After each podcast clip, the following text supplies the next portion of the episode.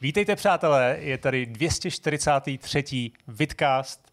Eh, Nacházíme se ve Velíně, eh, ve Vortexu, eh, v Na budově, Můstku. Na můzku v centrále. v budově radosti. Přesně. Eh, Jak se máte, kluci? Jo, dobrý docela. jo, Dobrý, jo. Dobrý. Dobrý. Hele, chlapi říkají, že vždycky se jako nějakého chlapa zeptáš, se má, ti má vždycky říct prostě v pohodě, dobrý. Na tři je dobrý. No, ale tak jako No, průměr. pohodička. A OK. Co ty, Jirko? Dobrý. Tak jo, no. Ne, ne, Pohodinda. dobrý, dobrý, no. Prostě dobrý. Tak já taky dobrý teda. Tak Taky dneska jsme taky jako Uvidíme, jestli na, na konci budeme na tom líp nebo No hůř. víš, že jo, to bude s každým, s každým takem, s každým tématem, to bude lepší. Ty už máš dobrý hlas, vypadáš trošku unaveně, Jirko, abych teda pravdu řekl. Jirka totiž dneska psal celý den. Já jsem stříhal dvě Jakoby- videa. Těch jsem někdy, někdy nepíše snad celý den? No to jo, ale Dneska to byl sám- takový dlouhý den, no. A prostě takový, že jako něco bylo, pak zase toho tolik nebylo a teďka tady těsně předtím, než jsme zapli kamery, se staly hodně. tři důležité věci naraz, Mhm. tak to nás úplně nepotěšilo, to je možná uh, výraz mý tváře, tohle to říká. Ten, ta tvář se jmenuje, ne nutně jsem unavený, ta tvář se jmenuje musíme jí točit vidcast, a vidcast až na to, že zrovna oznámili všechny podrobnosti k PGA Tour, oznámili Age of Wonders 4 a Sony řekla strašně důležité věci k PlayStation VR. Hmm. Takže to, to, to je ten výraz, který jsem předtím měl. A to je takový jako, že když předtím píšeš třeba o operačním systému pro Nintendo Switch, který vůbec není operační systém a ten článek ani nevydáš, jo? Jo, tak To je, a to děláš, v půlce zjistíš, to že to děláš vlastně jako za to. předtím. No ne, Že jako to ten, ten je jako, že ho vydáš později, Ok. je připravený, Jo, ten článek rozumím, vyjde, ok. nebo novinka, ne článek, no to není žádný jako traktát, ale jako abys pochopil, že v půlce dne si byl jako v tom, a to je ale legrace, operační systém, tak já si to napíšu a pak prostě, když už to má jako utichat, tak tady naopak vypukne panika. To je furt lepší, než když se ti, když se ti stane, když píšeš novinku třeba ho- hodinu a zjistíš, že to za tu novinku pak, jako, pak zjistíš, že to za tu novinku vůbec nestojí, že to vlastně není téma. Naštěstí ti to, stát se mi, nemělo, to se ne? mi nestává. No. No, tak když si děláš jako- rešerši to a, zjistíš na a máš jako, máš jako, t- myslíš si, že to bude dobrý, Tak že, to že zjistíš tam je, že tam je potenciál, A zjistíš, a, pak kopneš zjistíš, že tam není. A ty prostě. myslíš, že to zjistíš až při tom ps- psaní? No to jako? se mi stalo, běžně. Jo. No. Jakože, jako Třeba ty, při, při, při, přípravě tématu na Vidka se mi to stalo minimálně už třikrát. Jsem si něco říkal, tohle, tohle mě zajímá, jdu do toho, ponořím To se jo, do toho, tak- dělám si tak- rešerši, poznámky, třeba hodinu a pak Tak zjistím, teďka vlastně v kostce nikoho si nebude popsal zajímat. moje téma dnešní. Aha. Jako. Že to bylo asi to, co Moje mělo taky. zůstat na, Ale na, na podlaze střížny, ale protože se staly ty věci, už nebyl čas prostě zachránit to a najít No, no, jo, jo, tak téma. to Ne, tom mý téma je spíš takový mikrotéma. Navíc. No tak jo, Dobrý. jsou krásný uh, oslý mustek, tak uh, co jsi pro nás dneska připravil, Jirko? Připravil jsem si pro vás povídání o tom, jak se zase dostali ven prostřednictvím komunity hráčů informace, které se dostat ven neměly. Takže navážeme na podobný blog, který jsme tady měli před několika měsíci. Toho se tehdy, pokud si dobře vzpomínám, neúčastnil Zdeněk. Vyprávěl jsem to já, ale byl tady na místo Zdeňka Petr. Domnívám se a vyprávěl jsem vám dvěma. Ty si pravděpodobně na to vzpomeneš o manuálech k tancích. Tak to stručně připomenu. Já, protože vím, se já jsem to dneska všiml, ne jedna takováhle věc, jak jsem si původně myslel, ale zatímco jsem rešeršoval, jsem zjistil, že dvě, protože ta první, ta se stala myslím, 16. a o dva dny později další a ta už unikla, co jsem si tak všiml, jako Hmm. pozornosti většiny médií, nesnad, že by to bylo jejich chybou, ale protože eh, když asi četli o dalším manuálu a dalším letadlu, tak si řekli, jo, to bude tamto, ale ono Jo, to nebylo jo, tamto, jo. to bylo zase něco jiného. Je to dobrý, no, zase to ukazuje, poukazuje na to, co jsme Takže prostě hráči, zač. ve zkratce, klíčový slova. Hráči, blázni, komunita, hádky, flame war, diskuze, vítězství rovná se uvolnit tajný materiály a dokumenty pod hrozbou mnohaletých drakonických trestů, vězení, obrovských pokut, případně obojího. Prostě nic nemůže stát v cestě tvýmu egu. Prostě. Hele, musíš prostě Hmm. vyhrát. to je jasný. Jako prostě za každou hádka. cenu. Každou Jasně, diskuzi musí jasně, vyhrát internetu. jasně. To se píše do souhrnného skóre tvýho života a pak na konci ti to uh, svatý Bill Gates sečte u, Právě. u, u Firewall. Málo se to ví, ale v podstatě vůbec dneska se jako tvoje karma, tvůj život neměří dobrýma skutkama, ani prostě co rodina, jo, Ne. příbuzný a zvířátka, jestli máš rád, ale v podstatě ani ne úspěchama ve hrách, ale v podstatě jenom úspěchama v diskuzích o hrách. Hmm. Tak zrovna tady ten týden není, není dobrá, dobrý týden na to si vybrat jako hádky na internetu, že jo? Nemluvím o tom, že jako vítězství a prohra v nich prakticky neexistuje, Jo, takhle. ale to necháme na jindy. Eh, Já jsem si teda připravil zase obskurní retro téma, obskurní, protože jsem vytáhl obskurní hry na platformu, která, Je taky která vlastně není vůbec herní, Aha. kde byste asi hry ani nečekali. A tak, to znamená, eh, že... No tak já jsem to tak jako natýzoval trošku, že si to nechám až na, na později, Dobře. ale No, prostě hry, o kterých jako nevíš, že to jsou hry, nebo možná to ani nejsou hry, kdo ví, uvidíš. Můžeš mi pak říct, Okay. co, si, co si o tom myslíš. A co máš ty? To jsem z toho úplně, úplně blázen. Ale nezapomeňme, jsme zocelený i věcma, který probíráte s Čeňkem, nebo nejen jako... Já jsem ti to sami, psal do mailu dopředu a ne, říkám, tím hele, chci jenom říct, jako, že to, to tak, víme, to že tak. to, nebo já vím teda na rozdíl od Zdeňka, že to bude věc podobné kategorie, jako byly ty vaše VHS videohry, Jo, jo, jo. což byla taky teda jako hodně silná bylo- věc, jo, jo, jo. prostě tam jsem si udělal nějaký walkthrough pak na YouTube. Jo, jo, viděl jsi snad to. A to není tak, to není tak dlouhý walkthrough naštěstí. Není, není, právě Možná- tam jsem si to mohl do toho pustit, pár her, až je to krátký. Jo, jo. jo, jo, to Taky A vlastně jsem nech, necítil potřebu to hrát, že jo? Zatímco normálně by mi u toho ta gamifikační složka chyběla, tak tady jsem byl rád, že tam není. Je to tak. A Zdeněčku, co máš ty? No, já tady vrátím to, co tady mělo být minulý týden, ale nebylo kvůli tomu, že jsme si povídali dlouho o uh, Last of Us. Jo, tuším, bylo to jo, Last bylo to no. Ne, to bylo ještě houby, o, to bylo o těch ještě- ostatních adaptacích a, a, myšmaších. adaptacích, tak. přesně tak. Takže eh, je to to téma, který se týká studia Asobo a vlastně toho, jak vznikla série dvoudílná v tuhle chvíli eh, Plague Tale. Takže je to trocha, trocha historie, která se týká toho týmu a pak takový jako pohled na to, jak vlastně ta první a pak následně ta druhá hra vznikala. Je to, člán, je to vlastně z článku, který byl zveřejněn na, na Eurogameru, je to takový jako double postmortem, řekněme, i když ne nějak extra hluboký ve smyslu toho, jako že by to bylo zaměřené nějaký jako mechanismy nebo něco Hmm. takového, je to prostě spíš ten příběh uh, vzniku těch her. Nacvičil jsi ten francouzský přízvuk? Uh, Co tam měl ten, ten vývojář v tom podcastu? Uh, ne, to jsem, si, to jsem si nenacvičil, ale je tam dost silný. Bylo výborný. Oni já jsou jsem francouzi, no. skoro nerozuměl, já jsem fakt jako Oni jsou, oni jsou prostě francouzi, takže samozřejmě Ok. okay. mluví jako s výrazným přízvukem, ale to my víme, že jo, třeba i pak uh, od té uh, části vývojářů, která vedle, as, vedle Plague Tale dělá Flight Simulator, a tam Jasně. taky mnohí, mnozí ti vývojáři teda jako mluví tak, že jim takřka není rozumět, protože prostě ten přízvuk je tak silný, ale na druhou stranu angličtinu mají prostě furt lepší než já, takže, takže co by já bych tady něco namítal. Čili to bude takový jako Tak, vzpomínací téma. super, takže máme tři témata, rozhovor máme taky. Máme. Máme, Naším hostem byl Chlapci, Jarek, Jarek Kolář. No. Wow. Takže velký očekávaný rozhovor s Jarkem ze brněnského studia InGame Studios o Crime Boss Rocky City, nedávno na Game Awards oznámený hře, kterou vydávají 505. Myslím, že ten rozhovor je zajímavý nejen naším hostem, nejen tím tématem, ta hra samotná, nejen povídáním o tom studiu, ale prostě, že tam padají během toho rozhovoru a to se samozřejmě vždycky podaří skutečně jako nový zjištění, jak to bylo s hercema, kdy přišlo na to obsazování celebrit, kde se vzal vlastně nápad na tu hru, jaká ta hra ve skutečnosti je a že ta hra může být něčím jiným, než za co jí hráči mají, jaký je podíl singlů, mulťáků, kolik lidí, eh, hráč eh, nebo času lidi v té hře budou moc strávit, takže fakt myslím, hmm. že Jarek byl hodně otevřený a pokud vás ta hra zajímá, nebo obecně vás zajímají český tituly, slovenský tituly, ty domácí, tak si myslím, že tady najdete spoustu podrobností, hmm. které třeba, pokud je mi známo, jinde zaznít nemuseli, anebo se tomu nedostalo třeba větší pozornosti, nemedializovalo se to. Tak jo, to je super, to zní tak dobře, že možná bychom se mohli na ten myšmaš tentokrát vykašlat. Jo, jo, Co? taky vykašlal. Bude Nebo dáme na Hero Hero. Hele, minule, přesně, minule to mělo 2 hodiny 50, což mi přišlo, že jako ještě tak 9 minut a už bych si vystřelil mozek z hlavy, kdybych to měl poslouchat. Takže uh, pokud to prostě zvládne bez, bez myšmaše, tak to aspoň nebude mít 2 hodiny 50. Tak super, tak dobrá. Myšmaš je prostě v sázce a uvidíme, jak to s ním dopadne prostě o stran ostatních témat. Přesně. No tak uh, pojďme na první z nich.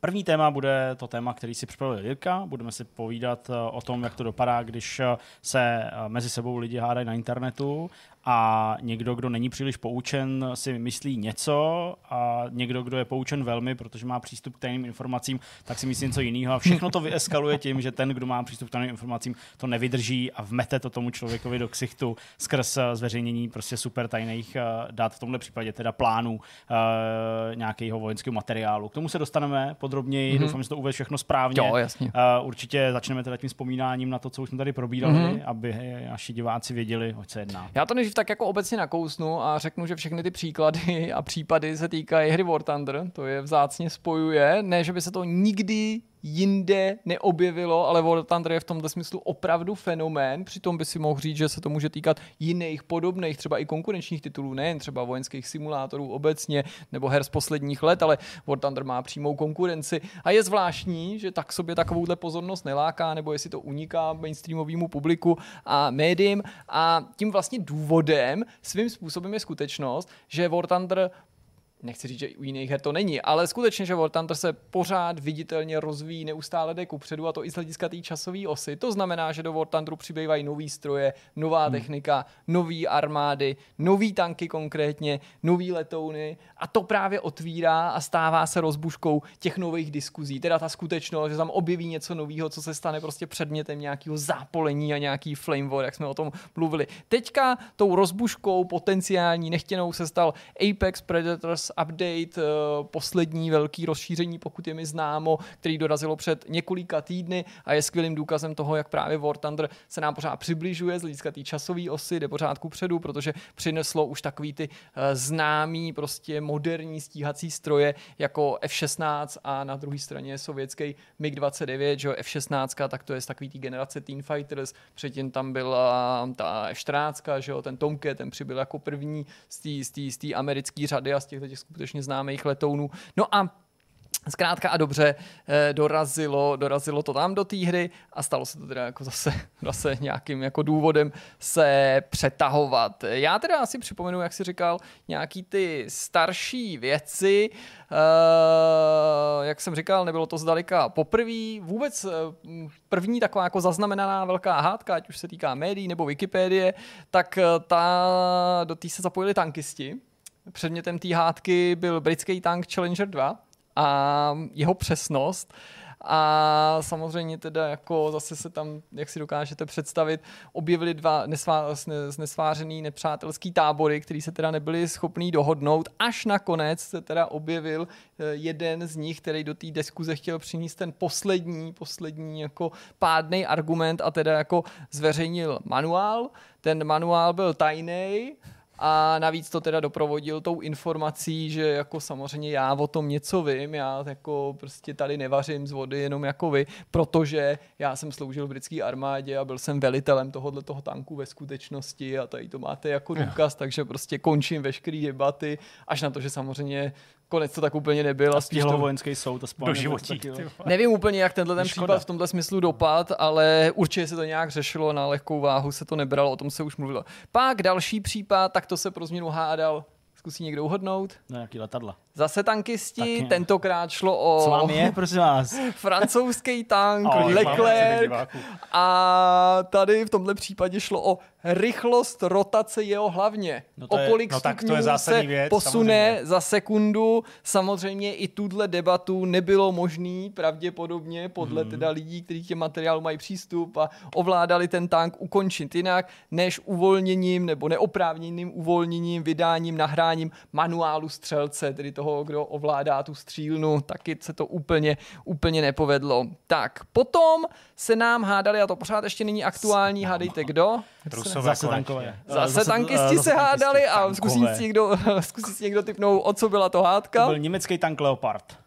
Správně si poznal, že to bylo zase trošičku z jiný provenience, ale nebyl to německý tank. Tentokrát se hádali tankisti o munici DTC 10 pomlčka 125 no pro jo. tanky, pro čínský tanky typu 96 a 99. Opět zdá se, ta debata dospěla do patové situace, tak říkajíc do prostě momentu, kdy žádná ze stran nechtěla couvnout, tudíž jeden z těch, jak se ukázal, ale to bychom jim neměli křivdit, pravdu měl, doprovodil jo. informaci o té o munici nějakým dokumentem v čínštině češtině, který už dneska samozřejmě um, pořád je na internetu dohledat, že jo, a nějakýma příslušnýma informacema. A ano, jako mohl bych každou tu, každou tu, tu, tu zmínku doprovodit tou, touhletou, touhletou, tímhletím dovědkem, že pak se ukázalo, že ty dotyční teda pravdu měli v té hádce a že vyhráli, jo, no. vyhráli, no. ale prostě vyhráli ta cena mohla být poměrně vysoká. No a teď jsou. konečně se přesuneme do té žhavé současnosti. To se týká letounu F-16, který teda přibyl do té hry a právě proto se uh, o něm hráči bavili. V tomhle případě ten dokument, uh, o který šlo, nebyl utajený už, vzhledem k jeho stáří, ale pořád jeho distribuce, a to má být nějaký terminus technicus, měla být omezená rozhodně se ta, ten dokument nemá dostat uh, do rukou jako civilistů, nemá se dostat do rukou uh, nebo dostat se do zahraničí, pokud ta země není jako oprávněným uživatelem mm-hmm. a nemá se prostě dostat do rukou to rozhodně lidem, který, web, který jsou určený. Ano, já tady mám napsáno, takže se může dostat do rukou, jen podle tý jako nějaký poučky, jenom určeným lidem, kteří jsou na nějakém seznamu a překvapení, pozor, to nejsou diskutujících na, diskutující na fórech War Thunderu, jo, pokud byste si mohli myslet. Mimochodem, pokud by někdo měl pochybnost, jestli jako to skutečně je vážný, když už to není tajný nebo přísně tajný, není to označený takhle, tak i za ú, jako únik nebo zveřejnění dokumentů, jejichž distribuce je omezená, terminus technicus, hrozí ve Spojených státech odnětí svobody na dobu až 10 let, no. nebo pokuta, nebo oboje. Jo, a, a asi se to myslí v podstatě celkem vážně. A ano, znovu se teda diskutovalo na, na, na fórech uh, War Thunderu. Na téhle hádce se mi líbí, že docela pěkně ilustruje Mm, jako vůbec, eh, jak, jaký ty flamey jsou, jo, když se přesuneme až někam do 90. Protože kdybyste si mysleli, že to vyeskalovalo k uniknutí toho dokumentu během několika hodin nebo prostě desítek minut, tak byste se mýlili, protože tahle hádka jela už od poloviny roku 2022. Jo, Kolik mělo ten, ten, ten to, to, to, jsem, to jsem stránek, jako nezjišťoval, nedohledával, ale prostě hádka byla skutečně velká, až se nakonec točila ke střelám AIM-120 AMR AAM, což znamená teda to Advanced Medium Range Air to Missile, prostě střela vzduch-vzduch. A to bylo, to bylo 16. ledna, Následně teda administrátoři eh, toho a moderátoři toho fóra ty dokumenty tak jako v těch ostatních případech eh, odstranili. No a jako je to teda opravdu obskurní náhoda. To bylo 16. ledna, jak jsem říkal, a o dva dny později unikly další dokumenty. v 18 o F-15, F-15, která pokud je mi známo v té uh, hře ani není, můžu se jako mílit, protože jsem ten poslední vývoj nesledoval. mimo to, no a zase unikly manuály, zase unikly instruktáže a tak. Tentokrát se to týkalo uh, letového ovládání, navigace, zaměřování zbraňových systémů, takových nedůležitých věcí. Ty dokumenty konkrétně pocházely z let 98 až 2000, takže nebyly jako to žádný letitý, protože ten stroj opět Jasně. je jako, vyrábí se dlouho, nebo byl ve výrobě dlouho. A zase ty dokumenty dokumenty měly být odtajněný, ale zase s tím omezeným přístupem, což si myslím, že tak jako uh, trochu dokládá, že fanoušci jsou schopní zajít uh, do krajnosti. Samozřejmě výváři War Thunderu s tím letím jako tak trochu bojují, protože se to odhrává na oficiálních fórech, říkají, že jsou samozřejmě rozhodně proti takovýmhle věcem, že to jako nijak nepodporujou, není to jako v jejich zájmu, osnaží se odstraňovat okamžitě ty dokumenty, jakmile se objeví, ale taky tak trochu poukazují na to, že ne vždycky je to v jejich moci, protože oni sice můžou třeba odstranit ty zmínky, ale ty se tam vrací opakovaně, protože ty lidi už jsou chytrý, no? jak prostě se to děje pořád dokola a nenahrávají to přímo na ten, ten konkrétní dokument, jak na, na to fórum, ale nahrajou ho někam na Discord nebo na nějaký úložiště a sdílí ty jenom odkazy, takže se prostě musí samozřejmě filtrovat ta diskuze, ale výváři War Thunderu nebo správci toho fóra nemají samozřejmě jako v moci tu distribuci toho samotného souboru a říkají, že se prostě za něj nenesou odpovědnost. Hmm. Tohle je v zásadě ta kostra, jo, protože prostě je možný se babrat v nějakých detailech, ale tohle asi jako stačí. A já musím říct, že přestože to není nějaký jako velkokapacitní téma, tak mi prostě dostává, jak se to jako pořád cyklicky vrací no. a že se vlastně z těch předchozích případů ani nikdo nepoučí, jo? že ta, ta, ta emoce a ta chuť vyhrát ten souboj nebo tu hádku je prostě mnohem větší než nějaká racionalita. Mm, určitě, tak jako prostě v tom hraje mm, roli ten zápal, že jo, to fanouškovství, který prostě může být uh, nasměrovaný jakýmkoliv, uh, jakýmkoliv směrem a uh, vlastně se jako umím do určitý míry představit to, že když něco vím, jako stoprocentně to vím. Tak tě trýzní to, že někdo, a někdo říká, že to tak není. Někdo mi říká, že ne, hmm nebo mi ještě dokonce říká, že to jako říkám špatně. Ale to, prostě, to přece známe. Je, kolikrát nám tady někdo vysvětloval, co nějaký studio dělá nebo nedělá třeba v Česku a my jsme třeba jako věděli, že No jasně, přesně. Jako, že, že to jako, možná že není bych nikdy, pravda. Nikdy bych asi nezašel tak daleko, že bych prostě jako pouštěl ven nějaký jako informace, které prostě bych no, pouštět neměl. A já jsem třeba byl vlastně nedávno, no nedávno, no, protože už je to pár let, no pár let, tak zase nevím, tak třeba dva roky, rok a půl, něco takového, vlastně vystavený té situaci, kdy jako já jsem tahal za ten kratší konec, ale jako Dalo si jako jo, v dobrý víře. Jo, i chápu asi, na co a narážíš. ten někdo, kdo jako věděl v tu chvíli, hmm. protože měl prostě k něčemu přístup, tak jako si na mě smlsnul. A v tu chvíli jsem si připadal, že vlastně jako kdybych já někdy byl v té roli toho člověka, který by takhle si měl po někom jako vozit jo, a, a smlsnout si, že bych se musel připadat jako hrozný idiot. Takže jako do, do určitý míry tu vášeň chápu, ale prostě je jako zvláštní, že ty lidi pouštějí ven prostě info, který pouštět nesmějí, nemají a za kterým dokonce hrozí i jako nějaký trestní stíhání, to je pro mě úplně sci-fi jako hmm. že bych porušil nějaký NDAčko nebo prostě něco, to je. Jo, vášení hráčů jde daleko a myslím, že vášení military fanoušků a hráčů, co jsou military fanoušci tady v této kombinaci ještě dál a prostě eh, vůbec neříkám, že to tím ospravedlňuje to, k čemu dojde, ale svým způsobem mě už ani nepřekvapuje, že se to, že se to vrací. No tak to nebylo tak nudný, jak si sliboval, že to je, že to je materiál pod, pod stůl. Já jsem si akorát vzpomněl, jak jsi to vyprávěl na ten obrovský manuál, nevím, nesouvisí to s tím na Falcona.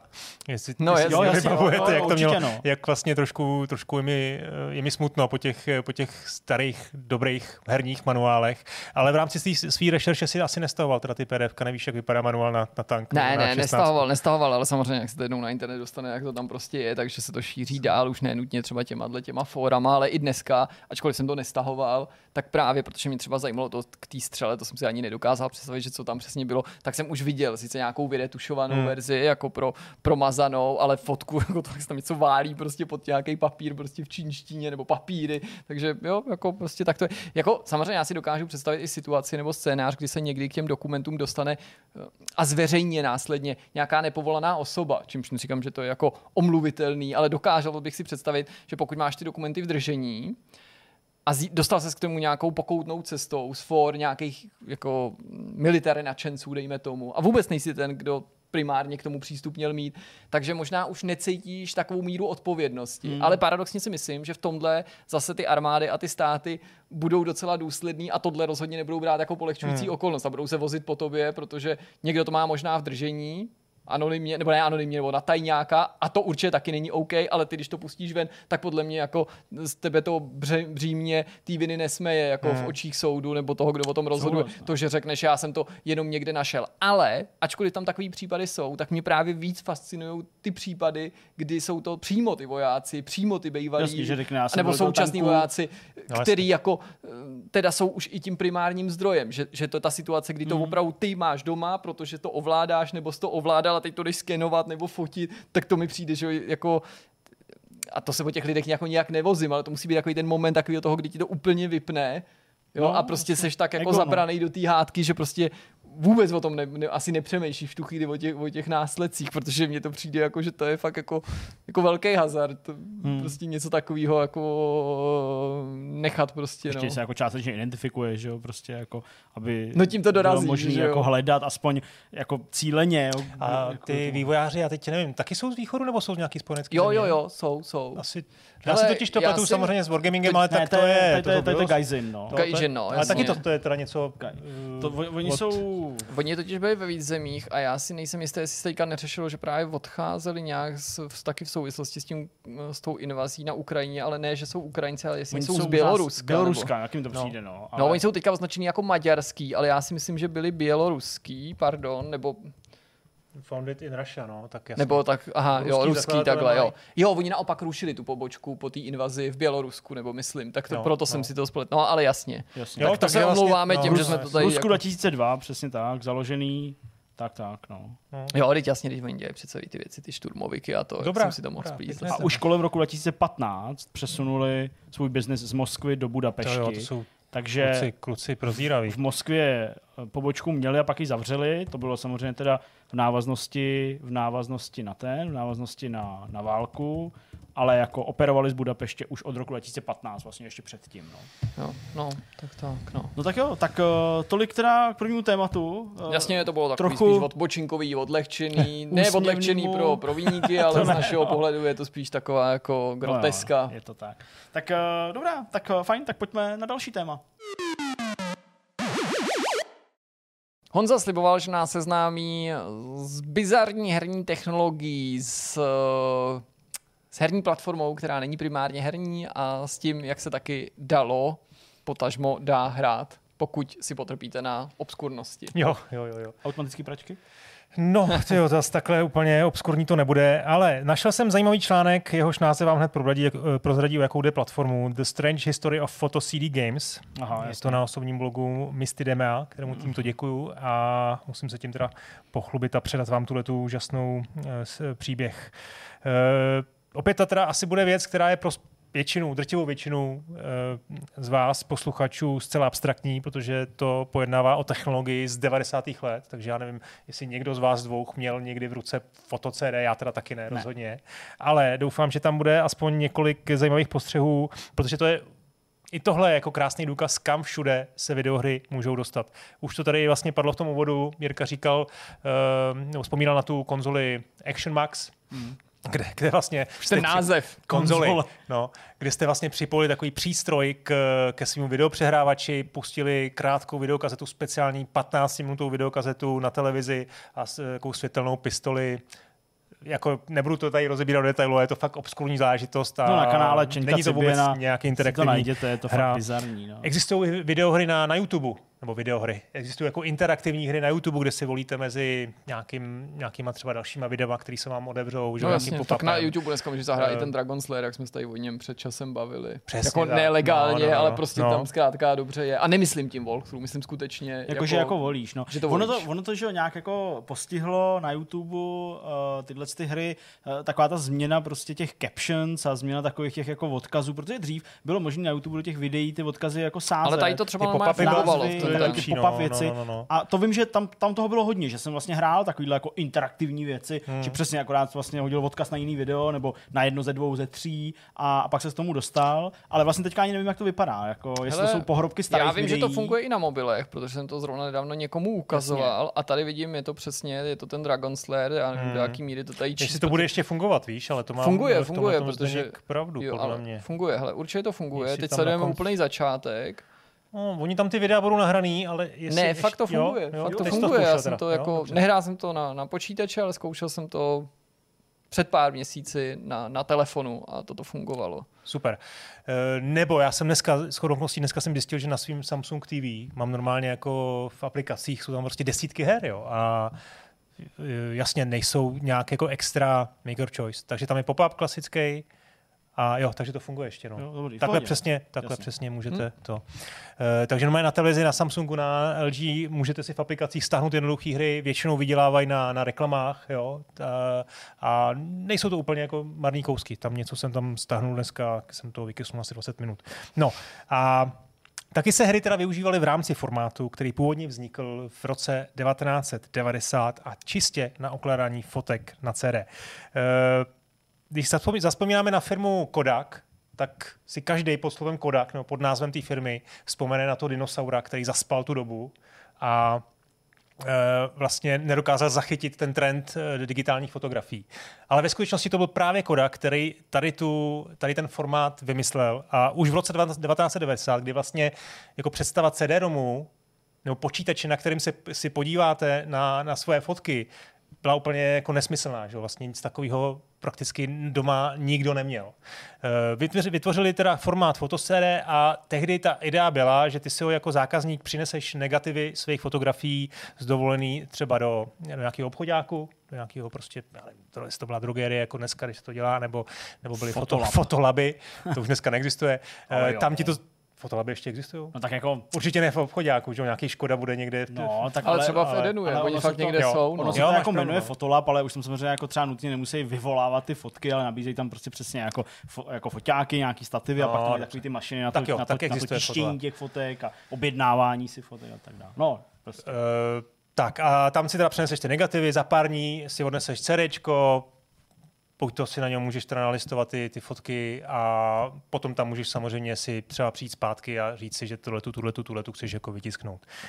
Což bylo na rok 1990 nebo 91, kdy to, kdy to bylo spuštěný relativně jako běžná zákaznický, zákaznický zážitek. Si myslím, že nic, co by vybočovalo.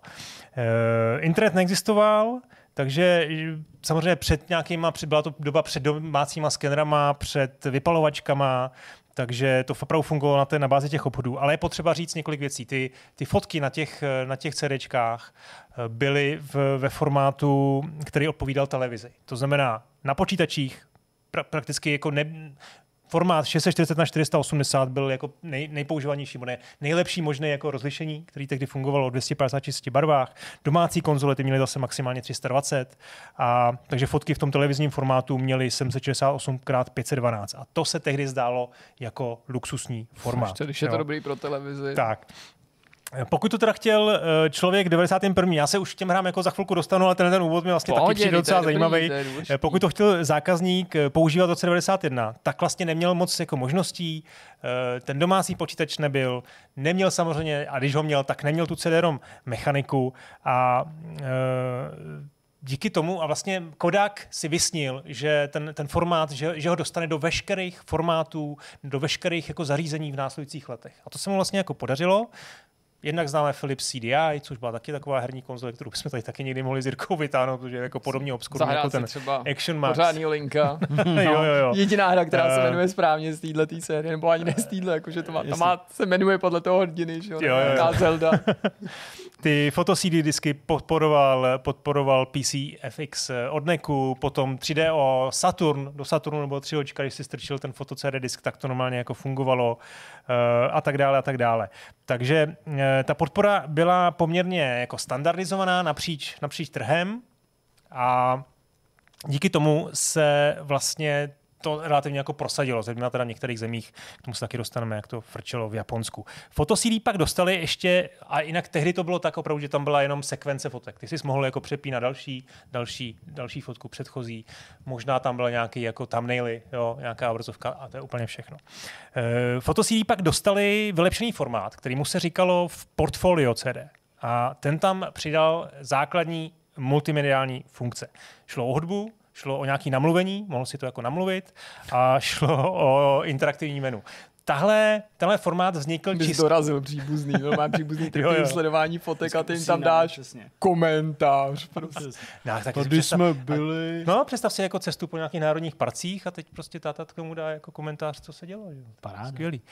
E, cílem toho portfolio CD formátu původně bylo nabídnout profesionálním fotografům možnost, jak prezentovat svoje portfolio, proto teda to portfolio název. E, původně se neměl vůbec dostat do, do rukou veřejnosti, ale to se stejně potom stalo.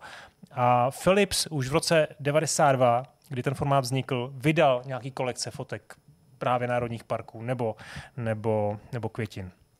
E, to byly velmi jednoduchý interaktivní disky, kde, který stály a pádaly furt jenom na těch fotkách. Bylo tam namluvení a hudba, ale byly tam jako strašné limity. To už, tohle už máš jako ty, jako ty jednou Tady, ale tady byla ta kytka. Jo, jo tohle byla ta kytka, no.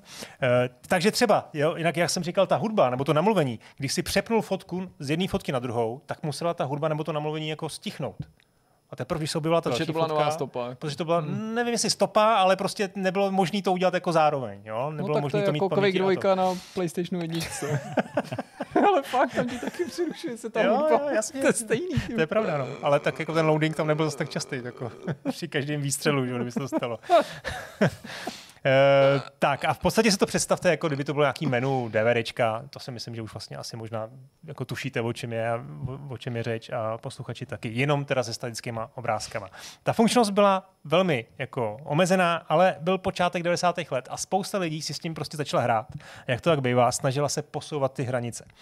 Eh, a bylo to zejména to v Japonsko, kde se, kde se z formátu portfolio CD stal celý průmysl. A tam normálně běžně vycházely knihy, audio knihy, ne audio knihy, eh, jako digitální knihy, Mm-hmm. Vlastně předchůdci e-booků. Ty jsi jako na té, asi předpokládám, na té televizi normálně listoval mezi stránkami. No to musela být úplně bomba pohodlný to číst, to jako úplně jenom to slyším, tak jako toužím potom si takhle přečíst nějakou jo, pořádnou Ale tak hele, 93 prostě jako třeba to tam Ale je, není to, nech, já to nezesměšňuju, protože vím, že to není zdaleka jediný případ, kdy díky technologii jsme se z něčeho dobrýho dostali k něčemu horšímu a ještě si to všichni chválili, protože prostě to bylo nový.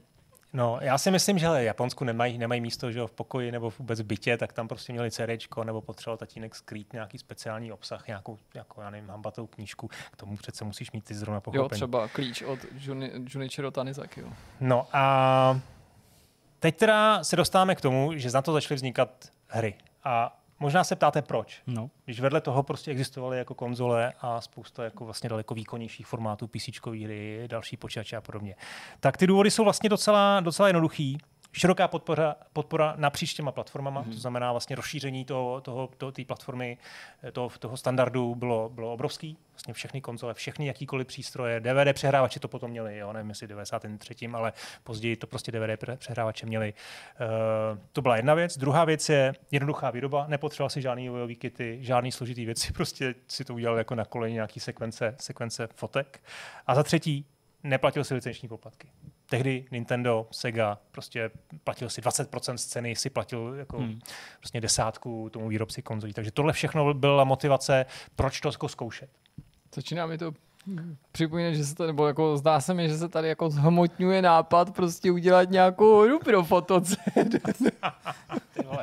není potřeba devky, no, není potřeba licence. To tě obávám se, Je to rozšířený v Japonsku, pořád no. máme šanci prorazit. Prostě. Po letech. Uh, tak, teď jste asi zvědaví, co to je teda za hry, Jirka. No. Samozřejmě zvědavé je to jako zklamu, to můžeme jako to předeslat. Nejsou to, není tam nic No, takže mezera na trhu, doslova. A, ano, doslova. Uh, já moc rád jako bych ti tady nabídl nějaký jako skvělou pointu, ale bohužel. Nicméně, byly to tituly, jejíž interaktivita eh, byla na samotné hraně toho, co ten, co ten formát vlastně jako dovolil, co jste jako pochopili, že, ten, že ty možností, které tam byly, jako nebyly velké. tak ale, z toho dostali ale stejně, pozor, tady jsou zajímavé věci. Tak, to první věc, vlastně ten, když ukážeš na, ten, ten na, ten, na to obskurní grafiku, kterou jsi tam viděl, tak to ukáž Zdeňkovi. Jasně. Tak to byly vlastně ty první dětské pohádky, Eh, který fungovaly na, na zajímavé bázi. Já vlastně, jo, tady už se dostáváme, dostáváme k, k tomu, jestli, jestli to vůbec jako je hra. Protože... To já nevím, protože vidím nějaký... Tady byla vlastně vizuální umění. stránka a pointa byla, že ten rodič do toho měl vyprávět příběh. Hmm. A ty obrázky, ty se tam objevovaly, tady tady třeba konkrétně, ale ještě tam byl nahoře taková ta obskurní zelená, ne, tak to bylo níž, taková jako prostě fakt jako počet, tohle, jo, počítačová grafika uh, a byly jako dost, dost obyčejný nebo dost takový uh, triviální na to, aby si ten rodič mohl každý večer tohle pustit a vyprávět třeba trošku jiný příběh. To je otázka, jestli to má smysl dělat počítačový grafice a ne to vyfotit. Já vím, no, jednak, vím, co chci říct. No. V televizi byly přece jako určitě nějaký seriály nebo kreslený seriál. A dokonce. Říkám, jak dokonce, jsem koupil. Dokonce. Tady je nějaký, uh, nějaký prostě žánr něčeho, ka, Kamishibai, který, Kamishibai, no. který prostě to byl Jasně, chtěl jsem, chtěl jsem říct, že prostě třeba existují knížky. A, víc, no. a tam jsou obrázky. obrázkový no. jenom. A třeba tam, můžeš nejsou text. Takhle sednout s tím dítem, můžeš to jako vyprávět. že to není na tý, no, že to není na telce. No, no možná víš, jak to je, ty děti to televizi prostě vidějí, vidějí jinak a jsou pozornější. A tak to zase jako uh, může být zajímavý, když to můžeš jako různě interpretovat. A pak fialový upír a modrý upír přišli za Yeti upírem a koukali na padající hvězdy, zatímco měsíc byl trošku neklidný toho, mm-hmm. té, toho, té noci. No, tak hele, já myslím, že třeba u, u, u Bigasu by z toho no, mohlo, na, na dva dny do... mohlo být třeba docela hezký večerek. Si jako to vyzkoušet s Magdalenou. No, tak, tak to vidíš, to můžeš. Uh, myslím, že tam ještě na druhém, na druhém tom linku byly, byly, nebo možná ještě tady níž, byly něco dalšího. Tam vlastně byly, jo, tady, tady ještě dolů, když půjdeš, tak to je vlastně ještě tady. Tohle je vlastně ta nej propracovanější forma tady těch příběhů, že kdy tam byly nějaké odkazy, hmm. byla tam nějaká vesnička, ty jsi mohl vybrat na nějaký místa, jako půjdeš nejdřív, kam půjdeš potom, Žádná interaktivita, ale, vlastně ale volba, přijde, že možnost volby. S tou technologií ve skutečnosti asi už si všichni dokážeme představit, jak funguje, jak pracuje. Jdou teda vytvořit, jako neříkám super sofistikovaný, ale určitě propracovanější tituly, protože takhle fungovaly a fungují no, do dneška. Jako textovky, aby to zní úsměvně, grafické no. textovky, jo, nebo textovky doprovázený nějakým obrázkem, který se prostě hráli vody jak živa na všem možným, včetně že jo, HTML verzí prostě ano, na webových ano, stránkách. Přesně, a no, to je dobrý, když jsi dobrý... kreativní jako autor, a dokážeš jako obcházet ty omezení nebo vymýšlet, jako obcházet tak, aby to hráče bavilo, tak to taky můžeš jako spojit takovou tu filozofii, já nevím, gamebooku nebo jak se to jmenovalo. Prostě no, nebylo to takový, že jo, gamebook, jo, zase zahrál, to se stále prostě. jmenuje, no. No, já si Nebo vizuální novela prostě, jako to, to, to je vlastně a k tomu se chci prostě dostat, tam jo? se můžeš mít taky jako nějaký rozcesník, když ho uděláš v no, grafice, no a prostě akorát musíš myslet na všechny ty jako no. verze a neustále si ti to větví, takže mi to třeba jako nepřijde jako úplně beznadějný ten formát. Souhlasím. A právě japonský vývojář eh, RPG her Idea Factory, možná to něk, někdo bude i znát, protože dělali hodně dlouho vizuální novely, naposledy dělali pro PlayStation 4 a dokonce i pro Vitu, uh, tak um, tak vlastně na tomhle začali a ještě než udělali první RPG Spectral Tower na PlayStation 1 v 96. tak v 95. vydali uh, pět různých her a to je to je prostě ten absolutní vrchol, co se povedlo z FotoCD dostat. Tady už jako vlastně eh, Jirka trošku předbíhá mm-hmm. a ukazuje nějaké obrázky. Tak, první z těch her byla fantasy vizuální novela Dark Chaser, další bylo sci-fi adventura Mars Blade a pak kvízová hra Inu Och. A nakonec detektivní adventury Steelwood Private Eye.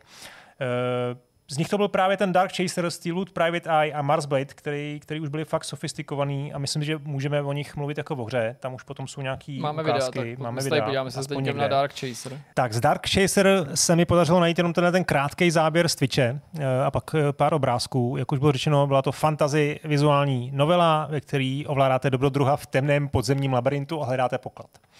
Uh, teď, když vidíte tu reakci toho chlapíka, který to hraje, tak je takový jako konsternovaný z toho, co se jako po něm žádá. A jde o to, že tam máte různé cesty, kam se dál můžete vydat. A jsem tam i nějakou příběhovou volbu. Ale obvykle je to tak, právě kroutí tou hlavou, že špatná volba znamená okamžitou smrt mm. a ta dobrá vám umožní dál. To znamená vlastně metodou pokus omyl, vy neustále musíte hledat tu správnou variantu a postupovat teda krok za krokem dál. Eh, ta hra je dohratelná zhruba za hodinku, to CG, eh, tu počítačovou grafiku jste viděli, ta je z dnešního pohledu velmi primitivní, ale myslím si, že na rok 1995 to mohlo, mohlo docela působit hezky.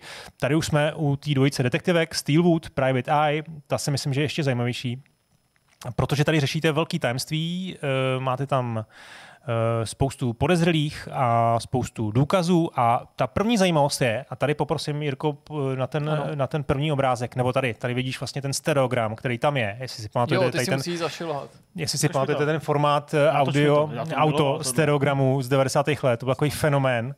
Uh, to jsou obrázky už to vidím, pro ty, kdo ne, tam nevědí. Tam je nějaký, ne, slon, co to je? Ne, tam lítá. Tam, tam se ti právě objeví ten jeden, jeden nějaký předmět doličný, který ty musíš jako odhalit a, a použít ho. Miluju to. Jako já to nikdy neviděl. Nikdy jsem to, to jako to já to perfektně, ale zkoušel jsem to tak jako třeba 30 let. Já jsem to uměl fakt perfektně, nebo umím to perfektně, ale nejsem schopný poznat, Na táborech co to, je... to tehdy hrozně Jo, jo to jsou ústa, už to vidím. To jsou nahoře jsou ústa a pak dole nevím. No, tak schválně.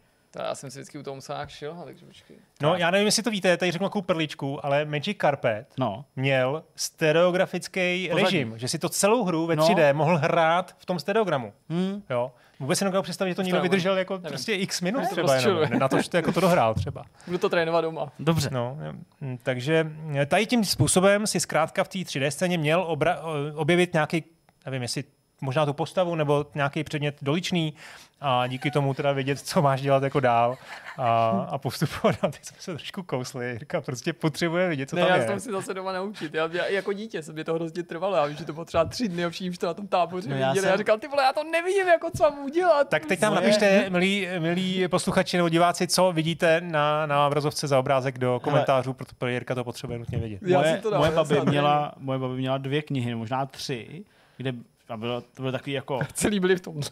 Ano. Ano, to bylo prostě jako galerie těchto z těch jako, jo, jako stereogramů.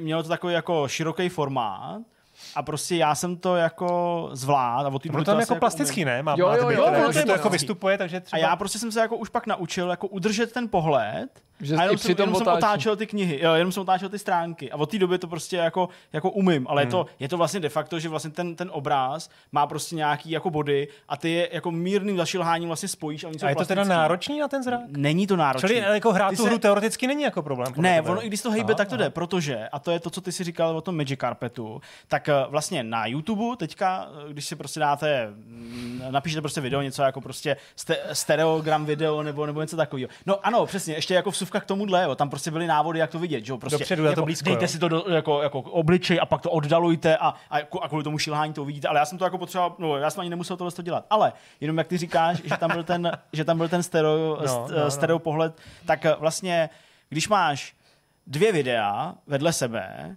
a jako třeba kotvící bod je prostě tečka pod těma videama uprostřed, tak ty když prostě vlastně jako trochu zašilháš a vlastně když šilháš, tak vlastně jako se ti obraz rozjíždí anebo, anebo sjíždí podle toho, jestli šilháš takhle nebo takhle, to prostě taky jde ovlivnit, tak vlastně ty když jako spojíš ty tečky, tak se ti vlastně spojí ten obraz, pak můžeš jako mírně si dát ruce tak, aby se jako periferně neviděl ty původní dva obrazy Aha. a uprostřed vidíš ten, ten eh, jako plastický obraz. Hmm. A vlastně to vypadá, jako kdybys měl brejle a jako kdyby to nějak Takže lepší mělo. avatar jako novej. A prostě, v IMAXu. a prostě můžeš To to, takhle měli pustit na prostě Avatar. můžeš to, můžeš to sledovat, i když je to James hejbe. By tam No, tak, splednul. tak to je taková. promiň, Dobrý, díku. Já to teda budu zkoušet, ale fakt jsem to v životě Já jako neviděl. Dal jsem tomu... příště naučím. Nauč se to. Když vím, že vás to nezajímá, ale já se Nahoře jsou prostě nějaký ústa a pak je tam takový jako něco jako strom a já nevím, jestli jako, protože mnohdy to jako nemá kontrast, nebo prostě musí to třeba víc svítit, abys to jako viděl ten obrys toho, toho uh, obrázku. No. Bezva.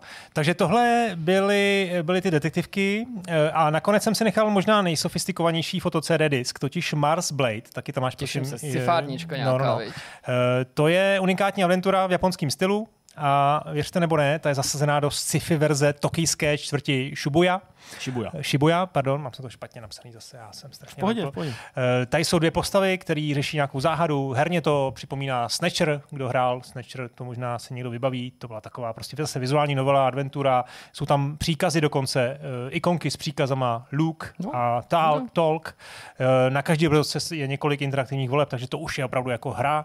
Nevím, jestli s velkým H, ale prostě hra. Ta vizuální novela kombinuje, tady to taky na tom videu je krásně vidět, že kombinuje ty počítačově generovaný pozadí s detailníma 2D portrétama, eh, v docela dost dobrým rozlišení. Eh, To technické řešení muselo být eh, vzhledem k tomu omezení toho foto, foto CD formátu dost, dost už jako rafinovaný a promyšlený a myslím si, že tam už samozřejmě narazilo na, na ty limity a ta firma jako pochopila, že prostě, když vedle byla PlayStation, takže se jim vyplatí zaplatit ten, ten poplatek a možná dělat něco opravdu jako pořádního. No. E, navíc ta hra byla jako extrémně krátká, se mi to šlo dohrát za půl hodiny, ani ne, když už teda si pak viděl, eh, co a jak.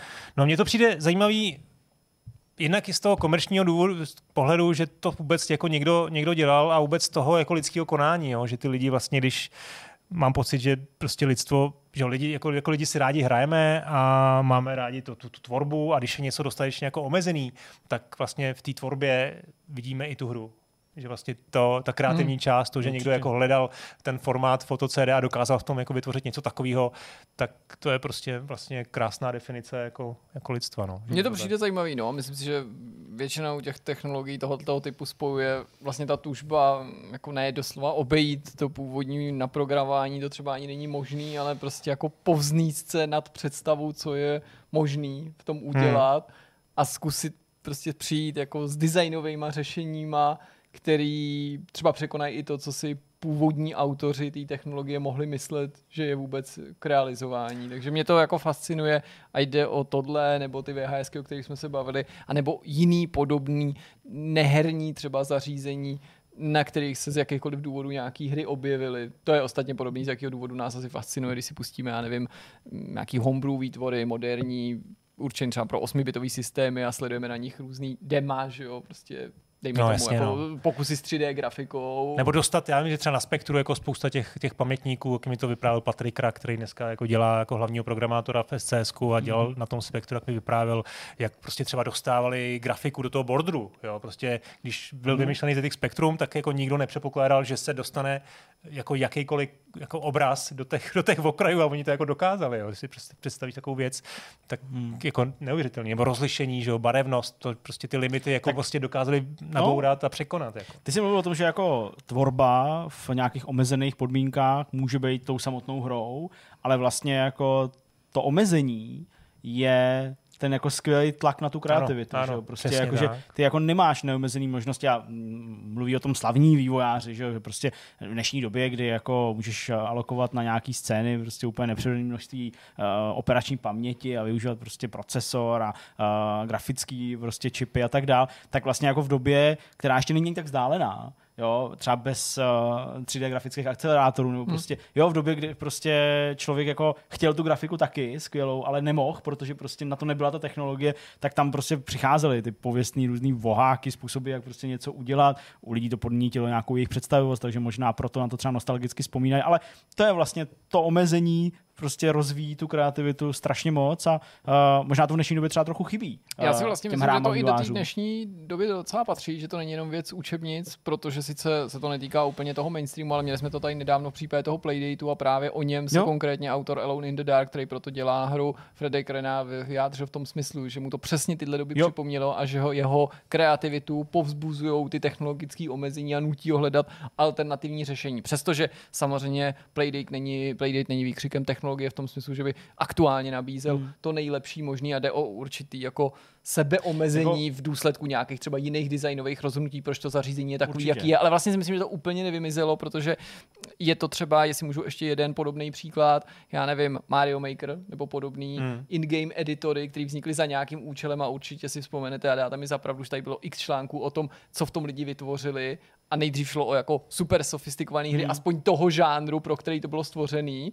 A pak to byly hry, které jako zcela popírali jako tu původní filozofii a, hmm. a, a to, to, to je vlastně jo. jako přece podobný, akorát se to může týkat dneska softwaru spíš než hardwaru, že ty lidi Minecraft, věci, no. které vznikají v Minecraftu zase, jo, a už to třeba není primárně o zařízení, který jako takhle mm. jako zkoušíme naboudat jeho bariéry, ale je to třeba, že v těch softwarech vznikají nějaký jiný neuvěřitelné věci. Jasně. Někdo by taky mohl samozřejmě říct, napsat do komentářů, že jako vývojáři velkých her, tříáčkových her na PC, herní konzole, nový generace nebo aktuální generace a tak dále, že jako taky mají limity, že jo? Taky mají prostě limity v tom, že uh, nahodí grafiku a pak zjistí, že jim to prostě na tom hardwareu nejde, tak prostě optimalizují. Ale to vlastně není, to vlastně jako není tohle, to není jako už už jako takový, to jsi prostě jako fakt limitovaný v tom, aby se nějak vyjádřil, protože ty se prostě nějak vyjádříš, ty prostě zpracuješ grafiku. Jasně nějak, nejde o tam máš fundamentální slider, který takhle jako stáhneš a on ti ten výkon jako optimalizuje. Ja, jakoby, no jasně. No to nějak tak Není, jako no, ale tak vývojáři, prostě, kteří nás sledují, třeba by jako fakt namítali něco, ale jako rozumím tě. A prostě to už jako je sice omezení, hardwareové omezení, může i do určitý míry jako omezit tvoji kreativitu nebo tvoji vizi, prostě, ty si to chtěl mít takový, ale nemůžeš, protože to ten hardware nezvládne.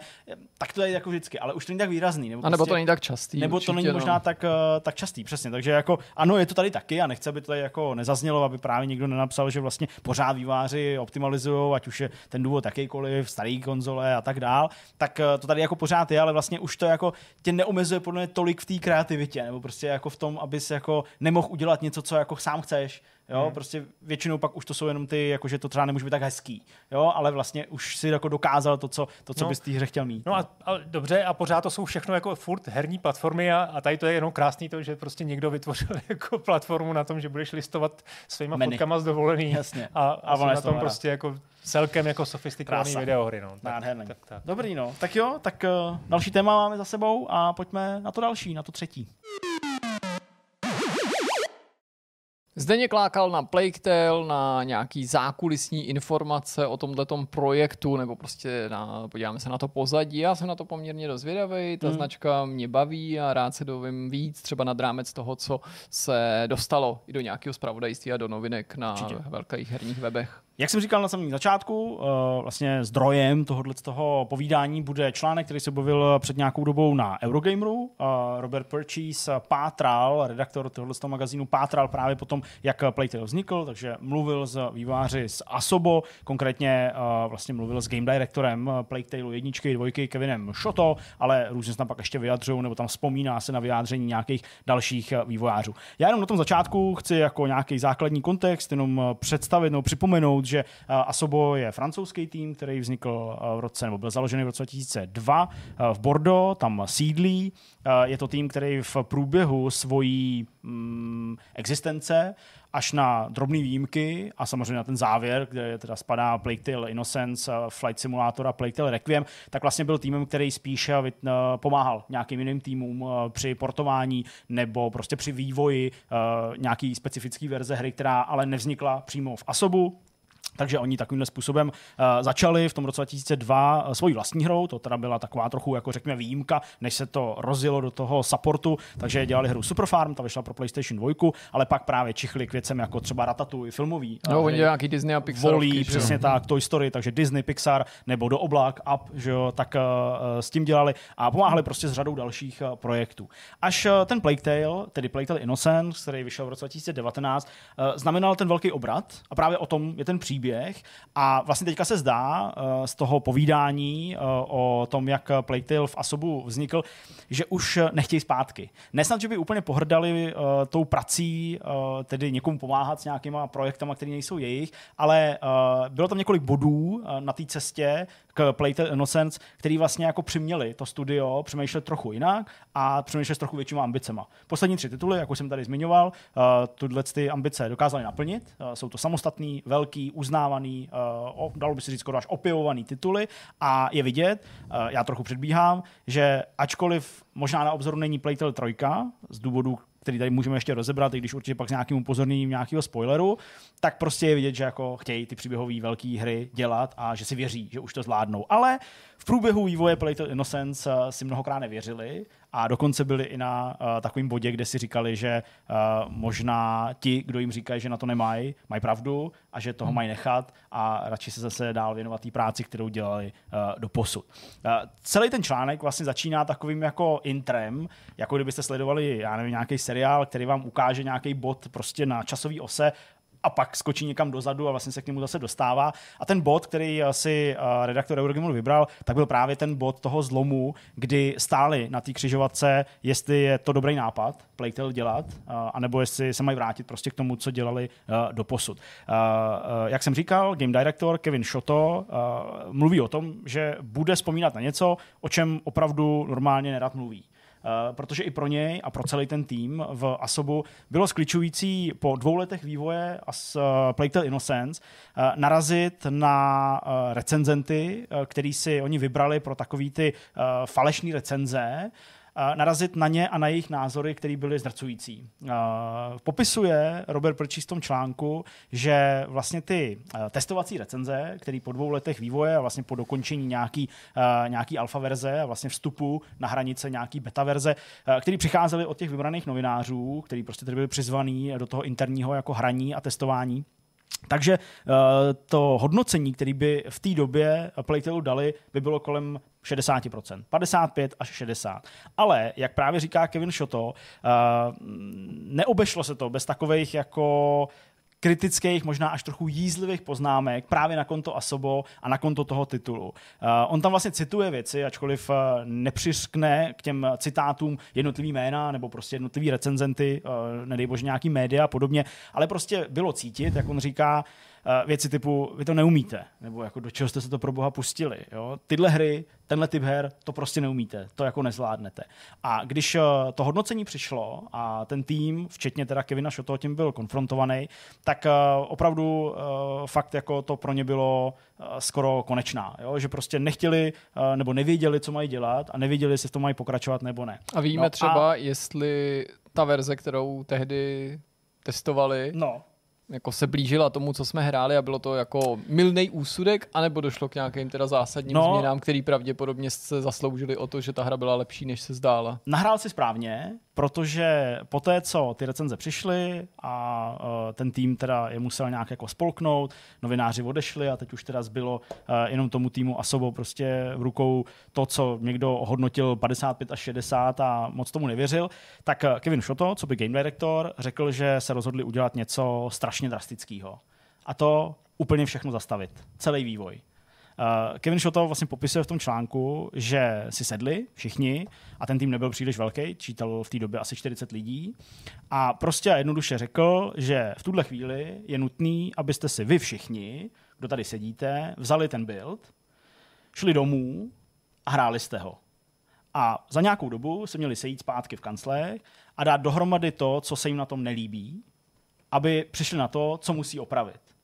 A v podstatě restartovali celý vývoj. Eh, řekli, že vlastně se nelíbilo skoro nic, že vlastně přišli na to, že ta hra opravdu v tom stavu, ve kterém to nechali zrecenzovat po dvou letech vývoje, byla prostě špatná. Takže začal vyjmenovávat šo to, co se všechno měnilo a bylo toho hodně. On říká, že třetinu všech kapitol změnili. Hmm. Nějakým způsobem do nich zasáhli. Ale tři až čtyři kapitoly kompletně přepracovali. Říká, že přepsali úplně všechny dialogy že úplně výrazně upravili tu hratelnost, přidali tam nějaký prvky i ovládání, takový to kolečko, výběr prostě, uh, který si tam vybíráš. Uh, vlastně on říká, jako kdyby nikdy v životě nedošli do té alfa verze a vrátili to do pre-alfa verze a několikrát tam zmiňuje, že vlastně ten vývoj restartovali kompletně, že vlastně se pustili do vývoje uh, jakoby na novo a teprve pak jim to začalo všechno klikat do sebe dohromady a teprve pak přišli na to, že prostě můžou tu cestu najít, ale musí udělat nějaký konkrétní věci. Na tomhle místě ten článek vrací ale do té minulosti, vrací se právě jako do nějakých uh, bodů, kdy se poprvé o Plague Tale v Asobu uvažovalo a to bylo právě v té době, kdy jako zatím ty ambice v tom týmu nebyly, nebo spíš se tak jako rodily, narůstaly a vlastně pořád to bylo spíš takový, jako kdybychom si mohli jednou někdy udělat něco, asi co by to uh, bylo. Ale uh, ten článek se vlastně vrací vrací uh, na uh, někam, nebo do, na dobu, nebo do doby kolem roku 2015 nebo 16 a vlastně je takový jako vtipný, že oni říkají, že celá ta historie Plague Tale začala u HoloLens což je zvláštní tvrzení, protože uh, Asobo prostě s Microsoftem v té době mohlo maximálně spolupracovat, nebo uh, je to prostě tým, který uh, nutně nebyl už z rodu HoloLens jako, jako takovýho. Hmm. Ale já mám pocit, že oni právě spolupracovali na nějaký hře, která vycházela ano. pro Xbox, asi nevím ten název. Ano, uh, no se Fragments, ale nikdy nevyšla. Aha, to jsem dokonce myslel ještě možná něco jiného, ale povídej. Ale pak samozřejmě ano, pak, uh, pak uh, byl Kinect a nějakou dobu jim, hmm. jim Kinect uh, taky jako učaroval, ale když Microsoft přišel s konceptem HoloLens, tedy rok 2016, 2015, tak uh, údajně Asobo byli jedni z prvních, kdo si mohli vyzkoušet vývoj nějakého titulu právě určeného pro HoloLens. A to měla být ta hra Fragments, která nikdy nespatřila světlo světa. Hra, uh, kterou to říká, prostě vy asi nikdy neuvidíte, nebo neuvidíte ji v chodu a v plné verzi, ale přesto uh, vlastně bylo zveřejněný video, který si tady pak můžeme pustit, nebo který třeba Jirka může pustit u sebe. A je to detektivní hra, uh, o které tady mluví ti vývojáři. Detektivní hra, která vlastně využívala ty HoloLens k tomu, aby ty si nahlížel do toho herního světa, bavil se s um, těma postavama a vlastně zkoumal, hledal nějaký stopy nějakých kriminálních činů. Já možná jenom doplním, že to, co jsem myslel, byla hra Recore, mm-hmm, se kterou ano. skutečně ale jenom pomáhali, protože to byl ve skutečnosti projekt, který vznikl v koprodukci studií Concept a Emerge Studio, ale právě zamířilo to na Xbox One a PC. A proto jsem si jako, to byl totiž moment, eh, kdy jsem si je první jako nějak uvědomil a pak posléze teda přes ten jako Zoo Tycoon, který dělali a nějaký ten vylepšený Disneyland Adventures nebo tak. Jasně, jasně. Uh, každopádně, když uh, si hráli s tím HoloLens a přišli s tím nápadem té hry Fragments, eh, která samozřejmě měla mít nějaký příběh a prostě bylo to něco, co mi jako vznikalo pod rukama jako nějaký jejich projekt, byť asi neměli uh, příliš velké ambice, že z toho bude něco velkého, protože HoloLens uh, v té době se netvářil jako herní platforma a vlastně se nikdy z ní, z nikdy za HoloLens žádná herní platforma nestala.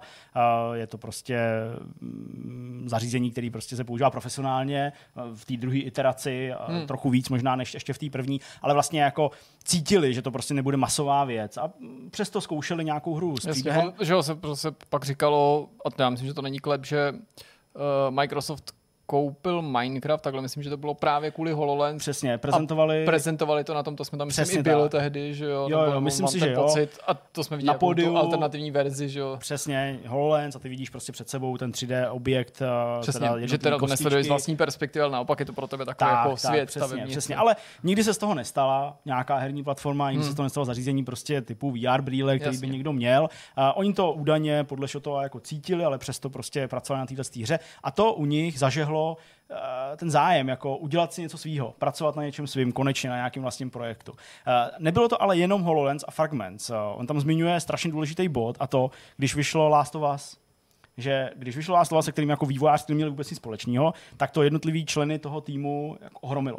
Prostě viděli, že napříč hrama se dá vyprávět příběh, který je dospělý, hmm který je vlastně jako podaný, co by film, řekněme, zrežírovaný a tak dále. A je to prostě něco, co může mít obrovský dopad emocionální na toho hráče. A to bylo něco, co prostě se jim strašně zamlouvá. No v tomhle je to podobný, protože ono to je skutečně nějaká cinematická akční adventura a přestože se to žánrově odlišuje, tak tam jde vidět nějakou podobnost. Tak a začal se jim jako formovat ten nápad v těch hlavách, já to teda popisuju za, za, za Kevina Shoto, a on říká, že to byly jako jednotlivý jako střípky a body a musel se to do sebe sednout. Jo? V první řadě třeba oni jako uh, vzali za svůj nebo nějakým způsobem se uh, zlédli v tom Last of Us uh, a líbilo by se jim, když nad tím uvažovali, co by dělali, že by vyprávěli příběh uh, pohledem nějakého dítěte. Jo, Ellie je spíš teenager, já to beru, ale prostě pořád je to dítě. Jo? Takže líbilo se jim tahle myšlenka. Aby to do sebe nějak jako zapadalo a aby vlastně mm, vůbec takový zájem v Asobu byl, tak vlastně taky bylo v úvozovkách nutný, aby už ty lidi, kteří v tom Asobu pracují, vlastně mm, měli rodiny jo, nebo měli prostě třeba děti a byli schopní vlastně jako tuhle myšlenku dál tlačit mezi ostatní, kteří třeba ty děti neměli a vlastně nechali se tím jako natchnout. Takže už i to, že prostě některý z těch lidí, kteří tam pracovali, ty své děti měli, taky měl ovlivnit v tom, že prostě ano, pojďme udělat hru, kde bude vystupovat nějaký dítě. Uh, taky tam zmiňují jako vlivy toho vývoje nebo postupného zrodu myšlenky na Plague uh, hry jako Brothers A Tale of Two Sons uh, od Josefa Farese mm-hmm. uh, nebo třeba Aiko. Uh, líbil se jim hmm. vlastně takový ten motiv, že uh, jsou tam ty děti třeba dvě a že se jedno starší stará o to mladší. Líbil se jim eh, ten prvek té, řekněme, eh, zranitelnosti těch dětí eh, v nějakém kontrastu a to pak ovlivnilo zasazení Playtela, k tomu se mhm. ještě na chvilku dostanu. Ale začali prostě dávat dohromady to, že by teda, když už to přenesu na Playtale, měla tam být starší dívka, a misie tedy, pak už se z ní stala, která se má starat o svého bratra v tom případě, takže o toho Iga nebo Huga. Huga nebo Igo? Igo si říká nebo Hugo? No v anglickém dubbingu to, je to Hugo, Hugo a my ale... mu tady častěji říkáme jako počeštile Hugo, Jasně, Hugo ano, jasně. asi si to správně měl číst Igo. Uh, tak. A další věc, kterou jako řešili, bylo to, že by bylo fajn, kdyby ty děti měly nějaké schopnosti, ale vlastně nevěděli moc jako jaký. A hmm. Kevin Shoto říká, v tuhle chvíli jsme vůbec o žádných krysách Eh, ani nepřemýšleli. To prostě bylo ještě příliš daleko v tuhle bo- ale prostě dávali to dohromady. Řešili to zasazení, jo? řešili, kde uh, by se ta hra měla odehrávat, v jakém čase. Líbilo se jim právě s odkazem na to, že by ty děti měly mít nějaké schopnosti, že by to mělo být nějaký fantasy zasazení, to tam zmiňují, ale zase jako řešili to, že nechtěli úplně příliš se uh, dostávat, nebo respektive hráče, uh, dostávat tou jejich pozorností od těch postav, aby se zaměřoval na ten svět. Takže hmm. vlastně jako uh, chtěli ten svět mít v zásadě obyčejný, ale tak, aby vyhovoval prostě těm požadavkům, aby ty postavy mohly mít nějaké zvláštní schopnosti. Nakonec se rozhodli pro vlastně jako realistický pozadí nebo realistický prostředí, ve kterém se to odehrává. Franci zvolili proto, protože prostě je to jejich domov a, a znají to nejlíp, takže uh, to pro ně byla taková jako uh, jasná věc, ale pořád neměli uh, tu éru, pořád neměli kam to zasadit. Přemýšleli nad obdobím francouzské revoluce. Mm-hmm. Uh, jenomže, když nad tím jako přemýšleli, rozvíjeli ty myšlenky, tak se jim to zdálo, že je to až příliš jako řekněme realistický, až příliš blízko, uh, byť samozřejmě samozřejmě eh, francouzská revoluce je několik století dozadu, ale prostě zdálo se jim to, že to je jako příliš jako už nový. Uh, že to nesplňuje možná jako ten pohádkový nebo fantasy charakter a proto šli ještě hlouběji, až došli prostě do středověku a do období uh, těch velkých morových rán, morových prostě uh, nákaz a tam byli zakotvený nějakou dobu, přemýšleli nad tím a hledali ty argumenty proč a jedním z nich, který posiloval tu jejich představu o té budoucí hře, byla skutečnost, že v době, kdy poprvé přišel mor, zasáhl Evropu, nebo nějakým způsobem v té větší míře ve středověku. Takže vlastně na to lidi nebyli příliš připravení a vlastně jako netušili na začátku možná, co to je, jaký to má rozsah, odkud se to bere. Prostě bylo to obestřený Jasně. určitým Nebo to možná tajemství. i právě mysticismus přisuzovat eh, ten původ prostě nějaký božský nebo nadpřirozený síle. Že? A tím, jak kolem toho ve skutečnosti, v minulosti, v historii vznikaly právě různé jako fámy, domněnky, až prostě přesně fantastické nějaký příběhy, jo, odkud se to bere a tak dále a Bůh se na nás zlobí a tak dále, tak vlastně to se jim líbilo. To se jim líbilo jako ten základ, že to je dostatečný fantazy, který ale je ukotvený v té minulosti, hmm. je realistický a na té ploše, že se můžou pohybovat. A až pak teprve v té době, když eh, měli už to pozadí, eh, tak eh, přišla konečně ta forma těch krys. Uh, prostě s krysama si samozřejmě mor každý asi spojuje, Jasný. to je jasný. A oni prostě jako uvažovali nad tím, že by ten mor vlastně mohli ty krysy zastupovat namísto toho, že by Amisie, a to byl nějaký jako uh, koncept nebo nápad, který měli, vlastně jako bojovala proti zhmotněnému moru, který měl mít podobu nějakých oblak, jo, nějakých monster a tak mm-hmm. dále. A to se jim prostě jako příliš nezamlouvalo, protože uh, se jim to pak zdálo moc akční a, a právě zase jako mm, vyvrácený uh, trochu prostě z té reality, takže to úplně neodpovídalo. Ale když tam přišly ty krysy a konkrétně uh, s těma krysama přišel creative director hry uh, David uh, Deden, tak uh, vlastně jako si to kliklo. Uh, to doslova uh, Kevin Show toho říká. Všechno do sebe zapadlo, protože když byly krysy, mohli jsme mít stealth, protože jste měli najednou nějakou hmatatelnou, viditelnou hrozbu, která by tam na vás mohla zaútočit a nějakým způsobem uh, vás třeba zlikvidovat. Uh, stealth a i hned přichází prostě hra světla a tmy, takže ty prvky, kdy prostě vy se musíte pohybovat v tom světle, aby na vás ty si nezautočili, najednou tam prostě mohly být a najednou uh, dávali smysl i po té uh, designové stránce. A začali tu hru prostě šít a šít až došli do toho bodu těch mok recenzí, které byly špatný. A tady vlastně se potkávají ty příběhy nebo ty uh, větve toho příběhu a znova se Kevin Shotto vrací k tomu, že ten tým byl prostě jako otřesený, ztracený, ale nevzdali to, jak jsem říkal, tím způsobem, že prostě si tu hru zahráli, vrátili ji prostě o tu fázi uh, alfa verze uh, vlastně dozadu, pustili se uh, do toho, vlastně říká, že velkou roli uh, v té možnosti v té možnosti tohle udělat se hrál vydavatel, to znamená Focus, který jim dal nějakých 9 měsíců vlastně jako navíc na to, aby uh, tohle mohli udělat.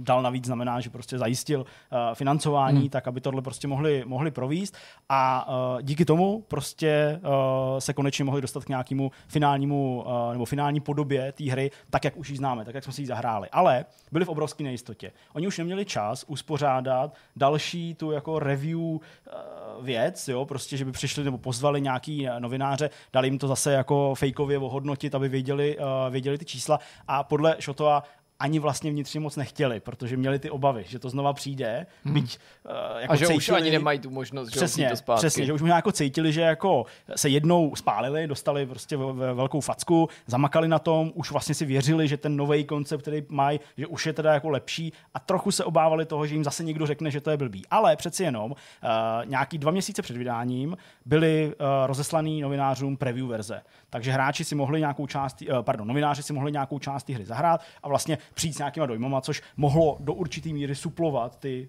uh, falešné recenze nebo takový ty Hmm. předčasné recenze. Já si pamatuju, já mám pocit, že jsem to hrál na E3, jako nedal za to ruku do ohně, ale mám pocit, že jo. Jako určitě jsem byl na prezentaci, jenom nevím, jestli jsem tam hrál. Řekl bych, že jo, že jsem tam byl nějak s Honzou, mm-hmm. že jsme z toho dělali nějaký dojmy, tak vy to možná Je to dohledáte možný? spíš než my teďka. A jako už tam to na nás působilo jako jako nějaký sleeper hit, nebo prostě, no. jo, jakože nějaký černý kůň a je hrozně jak popisuješ ty problémy, byť nechci předbíhat, a, nebo ty, ty věci, a že ta hra byla oslavovaná tyjo, právě pro ten příběh a právě pro grafiku a pro takovou technickou preciznost a pro tu začištěnost, jo, mm-hmm. pro, pro, protože působila, na, že naopak jako vedená strašně jistou rukou, nebo jako, že se zúročili zkušenosti, což se třeba nakonec jako zúročili na nějakém outsourcování, no tak jako, že ten technicistní tým měl prostě tohle v ruce a teď jako najvíc ještě přišel s látkou, která je vděčná. Přesně tak. No a jim prostě začali přicházet, nebo začali číst ty dojmy uh, z té preview verze a ty byly pozitivní. A to je samozřejmě jako nabudilo v tom finiši toho vývoje, dokončili tu hru, vydali ji a pak prostě si sedli, celý ten tým, masírovali F5 a prostě četli recenze, četli si je, koukali se na ně a byli u vytržení. Protože sice neměli 90 na Metakritiku, hmm. ale měli prostě kolem 80 hmm. to hodnocení, přicházely prostě fakt velmi pochvalné recenze, které brali v potaz, v jakým studiu ta hra vznikla, No, ale právě zase jako jak velký ambice dokázala naplnit, že je to vlastně velká uh, tříáčková hra, pokud tady Působilo máme. i na, ja- jako velká hra na toho vydavatele. Já vím, že jsme se tehdy Jo, jo, jo, i tady bavili určitě během streamu, ale i soukromně, že Focus máme rádi, protože je to takový ten příjemný dvouáčkový vydavatel. ale- ale... Tohle úplně vystrkovali růžky z takových Souhlas. prostě, jo, vím, že jsme to tam zmiňovali, že to skoro se může měřit s tou tříáčkovou konkurencí Mám i stejnou po té vzpomínku na technické to. stránce. Přesně. Mimochodem jedničce jsme dali 8 z 10, recenzoval jsem to já, to jsem si i pamatoval a vím, že jsem jako uvažoval i o vyšší známce a že si to třeba trochu pokazil jako konec, jo, to, Mhm. to vím, konec se tady jako, jako objevilo, i když počkej, pardon, jsem tady rozklik V špatnou. to vyšlo, Jirko? Vyšlo to v květnu. V květnu. Ano, hm. 14. května jsme vydali naší recenzi, byla to ta osmička a ně- nějakou jsem tady vyčítal recyklaci některých kulis a dílčích aktivit, finální schopnosti trochu nezvládnuté, zbytečně, Jasně. zbytečně akční závěr, což se toho vlastně taky spíš týkalo a pak nějaký občasné chyby a kolize s Krysýma Hejnama, který nám taky samozřejmě svýho času úplně vyrazili dech, protože To byť jo. já to tady jako kritizuju, tak i, i, jinde je tam za to jako velká pochvala a to jsme taky jako se obdivovali tomu, že to někdo jako zvládnul takhle, takhle províst. Určitě. No ale uh, to, že prostě se jim to podařilo a že vlastně chodili ty dobrý recenze a že uh, ta hra prostě byla kladně přijatá, tak uh, po všech těch věcech, které tady padly a čím si muselo to ASO projít, tak uh, to pro ně prostě bylo taky určitý jako vykoupení nebo vlastně důkaz toho, že jsou schopní udělat vlastní hru, která bude mít příběh, která bude mít nějaký dopad, někoho ovlivní, že to může fungovat. A ačkoliv Kevin Shotto říká, že neexistoval v době vývoje Innocence konkrétní plán a nápad toho, jak by mělo vypadat pokračování, takže jako cítili, že to nebude mm, záležitost hmm. na jednu hru, že měli nápady, měli věci, které jako Už ten závěr jedničky to byl, zavdával ten Přesně. předpoklad, myslet si, že to může pokračovat. Takže záměrně to posouvali tak, aby to pokračovat mělo, ale jako říkal, že prostě to nebylo takový, jako že by si řekli, a teď tady končíme vývoj a tohle už necháme do té dvojky. Spíš jako je napadaly věci, které by tam mohly být, co by mohly trochu někam posunout a tak dále. Každopádně, když to vyšlo, tak uh, zavládlo velké spokojení uh, v Asobu. Uh, sám vlastně Kevin to říká, že vlastně pak vývojáři po té, co to jako vydali,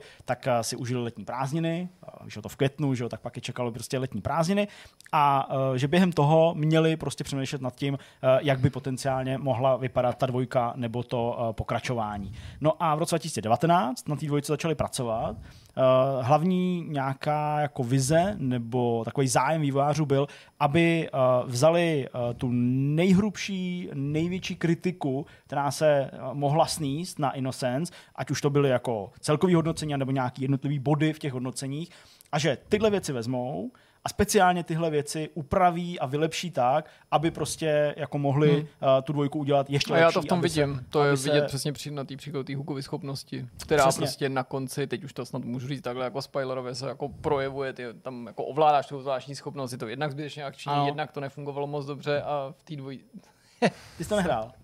Aha, tak tam budou spoilery teda tím pádem. No, trošku. tak to A v teď, tý- a v tý- sedím, jak to přežiju. A v té dvojce prostě zjevně se na tom zapracoval. Ale to jsme asi všichni čekali, ale No jasně. hezký, jako, že si to jako uvědomujou, nebo že, že, že jako s touhle filozofií k tomu přistoupili. Je zajímavý, že ty zmiňuješ tu akční část, nebo jako to, že to bylo třeba až eh, přehnaně akční. No a že to bylo zase přesně to finále, protože se to, by se to mělo dohrávat, protože na tom konci se něco paradoxně může pokazit, může změnit a může to i ovlivnit to hodnocení. Ano, určitě. Eh, Nebudeme říkat co. Každopádně eh, Kevin Shoto v tom článku zmiňuje zejména eh, kritiku eh, té jedničky ve smyslu toho, že eh, pro některý z recenzentů, ale i hráčů, ta hra byla až příliš lineární. Eh, Že cítili, že by hráči chtěli trochu víc volnosti. To mi nevadilo. možná víc nějakých ne, no. způsobů, jak jako vyřešit uh, některé mise nebo jak jako dojít uh, nakonec. A on tam říká, zase jsme byli v tom bodě, kdy jsme jako museli všechno předělat. Jo, nebo ne všechno, protože měli ten základ, ale že jako znova cítili, že vlastně jsou jako, byť roze, uh, rozjíždějí vývoj nové hry, ale že jako uh, pokud mají navázat na tu první, mm-hmm. tak zase musí některé věci vzít a jako, jako předělat. Takhle to jako cítili, takhle to, takhle to on popisuje. Ale taky to v tom částečně poznáváme, protože si možná i ty vybaví, že jsem mluvil o tom ve streamu, že jo, kromě teda té recenze u té dvojky, mm-hmm. že zpočátku se nám to zdá hodně lineární ve smyslu příběhu i level designu, až jako, ne, že by to recyklovalo tu jedničku, protože se pohybuješ úplně v jiném prostředí Jasně. esteticky, ale že člověk má pocit, že, jako, že velice rychle to najede na tu hratelnost té jedničky a že vlastně přesně víš, a jenom tím tak jako prochází, že jsou to jenom takový mini habíky, ani bych neřekl jako semi open world, ale mini habíky pospojovaný sice třeba se kroutícíma, ale eh, koridorama hmm. a pak je tam ten přechod, že jo, ten bych furt jako nepřibližoval a tam jsem ti právě říkal, jak jsem byl překvapený, že najednou Že tam se to jako, o, otevře. jako nečekaně otevře, Jasně. i když pak samozřejmě zjistí, že je to taky taková trošku jako kulisa a že jakým způsobem to funguje, jako jsi schopen rozkrýt, ale zase to v tom jako poznávám, a- vlastně v tomhle případě si nejsem úplně jistý, jestli tlaku na nějakou jako větší otevřenost měli podlíhat v tom ohledu, že mm, zase nevím, jestli to té hře třeba místy tak slušelo. Jo, to je samozřejmě pak otázka nějaká jako zase reflexe toho, jak to dopadlo, případně to použijou zase přemýšlení na nějakým dalším titulem. Uh, každopádně uh, jednu z věcí, kterou připravenou měli, to pak to přiznává, je vlastně ten jako konec. A tím Hmm. myslím konec té dvojky, konec jako dalo by se říct uh, příběhu těch dvou, jo, a misie a Huga. A to bylo prostě něco, co jako věděli, že jako tam k tomu tak nějak jako směřují a jenom přemýšleli, jakým způsobem ten konec vlastně dopadne, jo, že jako oni viděli kam zhruba co a co by se tak mohlo stát, Jasně.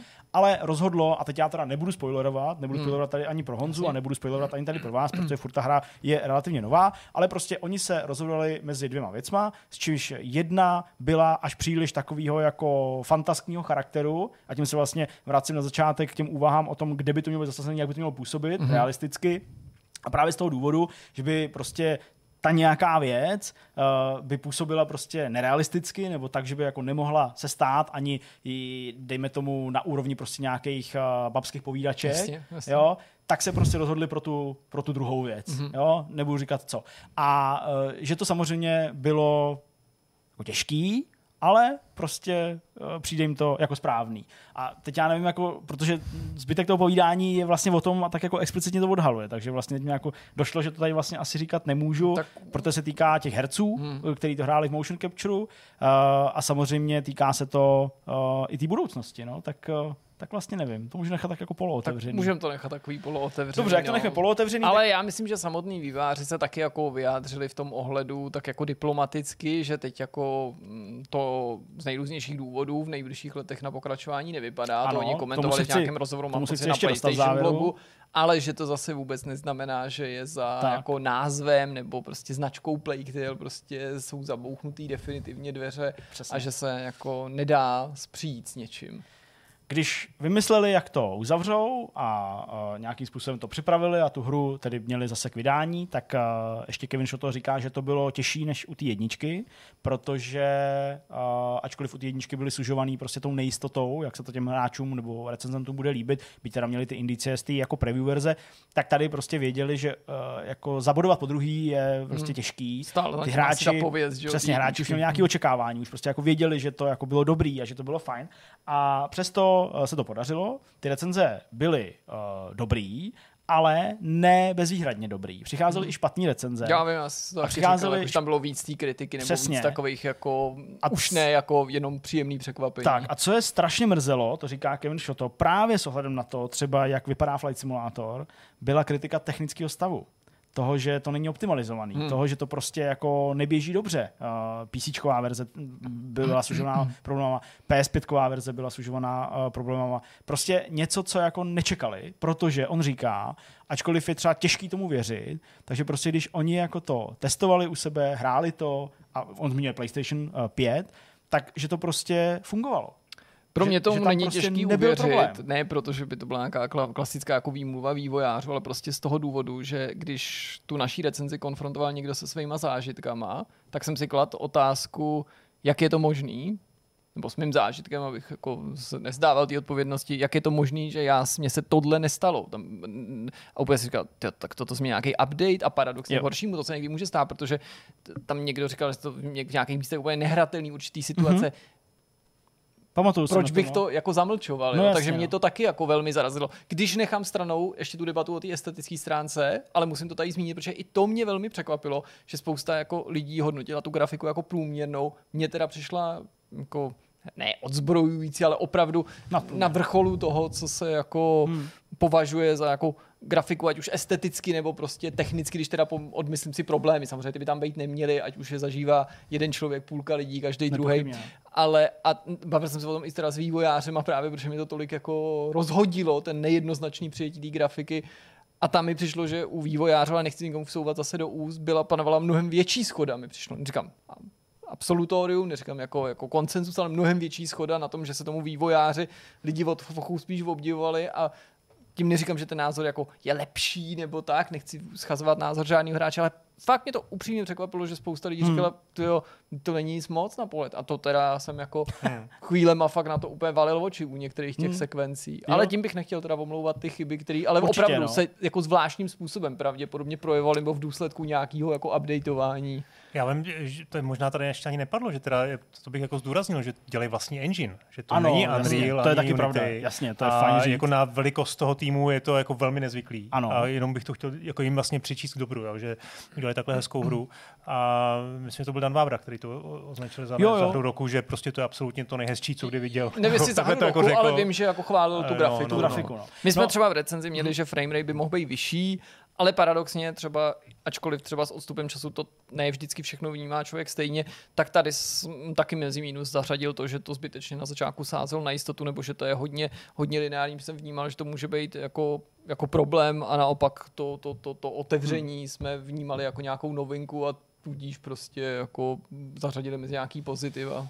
No a tak právě uh, i z toho důvodu, uh, že ty chyby nebyly jednoznačné a že se neobjevovaly všem, nebo uh, ne všichni se na ně stěžovali, tak uh, o to víc to trápilo. Možná právě z toho důvodu, co jste tady správně zmínil, to já jsem tady uh, nepotrhnul, že to vlastně byla jejich technologie a oni si věřili, že jako technologicky to zvládnout umějí. Tak uh, zase říká Kevin to, že vlastně na ten tým tak padla trochu deka uh, po tom vydání, hmm. ale že se opět jako nevzdali, uh, vydali nějaký prostě peče, který to přivedli zase do nějakého normálního stavu, podařilo se ty problémy uh, napravit představit a vlastně on to potrhuje na tom, co samozřejmě podle některých hráčů třeba nemusí být to nejlepší měřítko, ale on samozřejmě mluví o počtu lidí, kteří tu hru hráli nebo kteří prostě si ji koupili. A on říká, eh, že prostě ten úspěch potrhuje skutečnost, že u Innocence, byť to byl první díl, tak trvalo 6 měsíců, než dosáhli na 1 milion prodaných kusů mm-hmm. a u Requiem to byly dva týdny. Mm. Což je Nepřekvapuje mě to, protože pokračování prostě Jasně. už to mělo to jméno. A to přitom bylo Game Passu, jo? A on říká, ale jsem překvapený u ty jedničky, že to trvalo tak dlouho. Já samozřejmě ty, vím, že ty, ty poměry jsou, jaký jsou, nebo jako to, to, to, podhoubí, ale přesto si myslím, že se o té jedničce tak rychle začnu mluvit, jako jo. o tak velkém překvapení, že bych myslel, že to dají hmm, rychleji. Hmm. Ten Game Pass, on říká, ano, jasně, to je prostě jako enormní, enormní prostě jako část eh, toho publika nebo tvoří a, a vlastně tam jako vyzdvihuje, že se mu líbí eh, překladatelské hmm. služby, že to je prostě něco, co jako mu, mu přijde fajn, to je osobní názor, samozřejmě chápu, že se ty názory můžou různě jako lišit, a pak logicky v závěru se tedy ještě ten redaktor Eurogamer ptá, nebo snaží se dostat Kevina Shoto do té jako fáze, jestli mu řekne, jestli bude trojka nebo nebude trojka. Ale ty už tady vlastně předznamenal, oni na PlayStation blogu to řekli, řekli to uh, pak i v nějakých dalších rozhovorech a on tady v podstatě zopakoval, uh, naznačil, že už jsou trochu unavený uh, tím konceptem, Plague Talem, Chrisama, hmm. uh, že to neznamená, že by neměli nápady, uh, vlastně na závěr té dvojky na úplný závěr té dvojky dali uh, scénu, která jako naznačuje, že by potenciálně to pokračovat mohlo, ale samozřejmě s nějakýma změnama a tak dále. A že to jako není vyloučený ale že to pravděpodobně bude trvat delší dobu, hmm. než jakou vznikala dvojka uh, od té jedničky. A tím to, tím to končí, takže to nekončí nějakým jako utnutím těch nadějí, jenom spíš takovým očekáváním, že další hra a nepochybně další hra od Asoba přijde, hmm. tak prostě nebude Plague No a o to zajímavější bude zjistit, co to bude, no, protože jasný. předtím se jako na jistotu vrhli na to pokráčko, vedle toho dělají Flight Simulator, Flight Simulator pořád vylepšují, ale nepochybně se nespokojí jenom s tím jedním projektem, to už nám no. dokázali, no. že jich dokážou dělat víc paralelně a asi budeme všichni zvědaví, s co čím přijdou, no. protože navázat na ten první úspěch a dejme tomu i druhý povedený titul, bude teďka neméně zajímavý jako po tom debitu, když chystali mm. tu dvojku, protože to bude zase jako poprvé po tom jejich jako mm, nebo debitu ve smyslu těch jako velkých úspěchů, Jasně. tak eh, že to bude zase jako poprvé, kdy přesedlají na novou značku, potenciálně třeba vlastní, hmm. anebo jestli se chopí, dostanou nějakou jako licenci, ale myslím, že to hráči budou docela bedlivě sledovat, nebo minimálně Taky ti, kteří tu hru zaznamenali, líbila se jim, anebo prostě k nějakým způsobem k jim promluvila. Souhlas. No já bych se chtěl jenom vrátit krátce k tomu zlomovému momentu, o kterém jsem mluvil, kdy, který si myslím, že trápí hodně vývojáře. To, to je taková ta Ono to má několik úrovní. Ta vývojářská slepota, to, jak eh, ten vývojář je nebo není schopen posoudit uh, kvalitu té své hry. Mm. Jo to, že a druhá věc je samozřejmě to, jak moc máš dát na, na ty fokusky nebo na ty, na ty mock recenze těch novinářů a jak moc máš dát na tu svoji vizi. Hmm. Jo, myslím si, že se s tím setkáváme i, i v těch našich making of, co různě čteme, anebo zpracováváme velmi často, že, jo, jo. že vlastně je spousta velmi úspěšných her.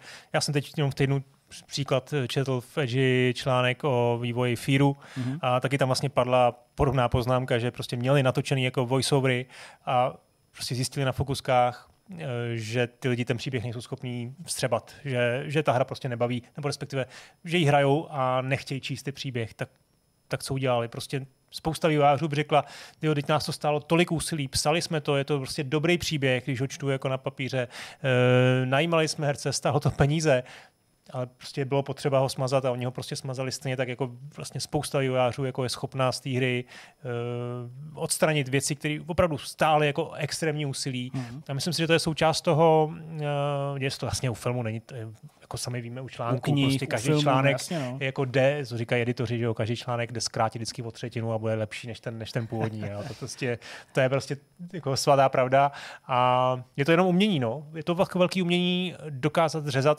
něco, co sám člověk co jako udělal jasně, no. a odříznout hmm. si to prostě. A myslím si, že tady se to jako povedlo. Povedlo, no. Nebo ne, nebo oni vysloveně tam vlastně nepadlo to, že by řezali No, ale, nahradili něčím ale jiným. Zahazovali, zahazovali kompletně. Vyměňovali. A, ale tohle to k tomu vývoji patří a vlastně to taky jako krásný to poznávat. Jo, a co, co všechno se dělo. No tak vývojem. třeba někdy budeme mít za 10-15 let šanci, že někdo líkne ten build, protože to by ani super, kdyby ho no. nehrál, jenom ho sledoval, mě by to hrozně zajímalo, protože teď zvlášť, jako obecně každý build rozpracovaný hry by nás zajímal jako hráče, ale s tímhle příběhem Jako něco jsme měli, věřili jsme tomu, řeklo se, že to je shit a kompletně jsme to předělávali, nebo z větší části. Bych si to rád zahrál, jestli jako bych si řekl, jo, to byl fakt shit, nebo to je neuvěřitelný, co No, se mi z toho podařilo udělat, nebo nebylo to tak špatný, anebo bych si řekl třeba, hele, to je vlastně jako ta hra, dobře, jako není tak Jenom- začištěná, ale oni to trochu jako, ne, že to že kecaj, ale no, jako, že no. to z toho osobního hlediska vnímali jako velkou transformaci. Já bych si třeba jako hráč řekl, jasně, tak změnili se úrovně, změnili se nějaký dialogy, ale furt v tom vidím prostě Hmm. ten první díl. Kdo ví, no. No tak třeba se nám poštěstí a zase Třeba. to někdy líkne za nějakou dobu. Tak uh, pojďme na další část a jak už jsme říkali v tom samotném úvodu, teďka vás čeká rozhovor s Jarkem Kolářem, budeme spovídat nejenom o uh, Crime Boss Rocky City. Naším dnešním hostem je Jarek Kolář z brněnského týmu InGame Studios. Ahoj Jarku, vítej u nás. Čau kluci, Ahoj Jarku. To je vel... za pozvání. No, my jsme moc vděční, že jsi přijal tohleto pozvání. Víme, že máš našlapaný kalendář a musel si k nám samozřejmě dorazit z Brna, takže moc krát díky, vážíme si toho. Pochopitelně budeme si s tebou povídat o vašem studiu, vašem debitu, nový, nedávno oznámený hře Crime Boss, Rocky City, ale já tady ze všeho nejdřív musím prostě zdůraznit něco, u čeho se možná budeš trošičku červenat, ale počítal si nepochybně s tím a musíme zdůraznit, že Jarek Kolář je jedním z veteránů české videoherní scény, vývoje, který tady byl u jedných z prvních komerčních videoher vůbec a jeho rukopis můžete znát nejen z notoricky známého Větkongu, ale taky těch úplně prvních veselých adventur, které u nás vycházely, ať už to bylo Tajemství Oslího ostrova nebo třeba Sedm dní a sedm nocí. Říkám to správně, viď? Říkáš to správně. No děláš už to nějaký pátek, nesmí se za to vůbec stydět, naopak musí se to vypíchnout. Mimochodem, aby jsme začali takovýmhle odlehčeným duchu, eh, ty jsi vlastně nikdy nevyskočil z toho videoherního vývoje, pokud je mi známo. Od eh, té poloviny 90. let si jeho nedílnou součástí, říkám to správně. Jaký to je? Cítíš jako nějakou únavu, nebo, nebo prostě pořád tě poháněly ty nový projekty, tak jak si přecházel z jednoho do druhého? Vlastně jedinou únavu, kterou jsem cítil, bylo právě někdy na konci těch 90. let, kde jsem skoro z toho chtěl vyskočit. Ale od té doby jsem pořád v tom a pořád mě to baví, pořád mě to motivuje a už si nedokážu představit, že bych dělal něco jiného. Co je ten hlavní motivátor? Je to ta možnost pracovat v podstatě po každý na něčem novým, originálním, nebo je zatím něco dalšího, jiného, nějaký tvůj speciální recept? Hele, eh, mě ty videohry nějakým způsobem fascinují a, a strašně se mně líbí, jak, jaký má to médium možnosti interagovat s lidma, vyprávět, no, prostě přenášet nějaké emoce a mm, připadá mi to prostě velice dobrý. No. I když by bylo nesmírně příjemný s tebou si povídat právě o té historii, o Opterodonu, o tom, jaký skvělý tituly jste uvedli na trh, tak eh, já pro tentokrát nebudu se v tom příliš babrat, protože nás toho čeká poměrně dost. A zeptám se tě teda, co vedlo k založení toho aktuálního týmu InGame Studios, abys to trošku připomněl, to je situace pár let zpátky, s jakýma kolegama se zdal dohromady, jaký jste měli na začátku cíl, nápad, co přibližně budete dělat, prostě kde se vzalo to studio nový. Takže to je teda malinko komplikovaná otázka, protože tohle studio nevyrostlo úplně na zelené louce, ale vzniklo jakousi transformací uh, menšího týmu, uh, který existoval už od uh, zhruba tak před deseti lety vzniknul. A ta transformace právě byla poháněná tím, že přišli noví investoři, přišli nová zakázka právě na, na práci tady na tomhle projektu a bylo nutné to studio trochu restrukturaliz- restrukturalizovat. Hmm. Přičemž jsme dospěli k tomu, že jsme změnili jeho název a tím vlastně vzniklo před dvěmi lety studio InGame Studios. Nebude snad vadit, když zmíním, že jste tedy nějakým nástupcem Batfly, ale že se tak trochu jako rozdělili ty kroky těch původních lidí a máme tady InGame Studios na jedné straně a na druhé straně Battlefield, pokud to Mhm. říkám správně, který něco dělají snad pro CI Games v tuhle tu chvíli. Je to tak. Uh, jedním z uh, investorů, a teď já vlastně myslím, že je to spolumajitel nebo majitel, Bo Anderson Klimt, uh, je člověk, který je spojený s historií společnosti Starbreeze. Uh, jak uh, ten kontakt probíhal s ním? Uh, jakým způsobem vlastně došlo na tu spolupráci? Jakou roli teda on hraje u tohohle toho celého studia? Eh, Tak té spolupráci došlo díky tomu, že eh, právě Batfly dřív pracovala eh, jako outsourcingová firma právě pro Starbreeze a dělali na několika projektech. A, a díky téhle spolupráci pak právě v momentě, kdy tahle ta firma hledala investora, tak se objevil jako investor právě již zmíněný Bo Anderson a, a přišel právě s nabídkou práce na titulu pro vydavatele 505 Games, mm-hmm. a, který vlastně stál z čehož se potom vyvinula tady tahle hra Crime Boss, o které se dneska bavíme. Jasně. To je docela zajímavý. Mě právě to téma toho, kde se ten nápad vzal, že s ním přišel investor, zajímá. Chtěl bych se o tom pobavit trošičku víc do té míry, do jaký samozřejmě můžeš jako odhalit ty vnitřní věci z toho důvodu, že samozřejmě vy jste nejdřív oznámili, rebrand toho týmu, když to tak řeknu, tu jeho identitu, spustili jste postupně oficiální webové stránky, tak trošku jste připomínali vaší vlastní historii v tom smyslu, že v tom, pro, v tom studiu dělá řada lidí, kteří se tady podíleli na různých významných značkách a samozřejmě jste se k některým z těch starších titulů odkazovali a zmiňovali například Větkong, ale nejen ten, jako že to jsme dělali, nebo někteří naši kolegové dělali a chceme se odpíchnout od tohohle, inspirovat tímhle.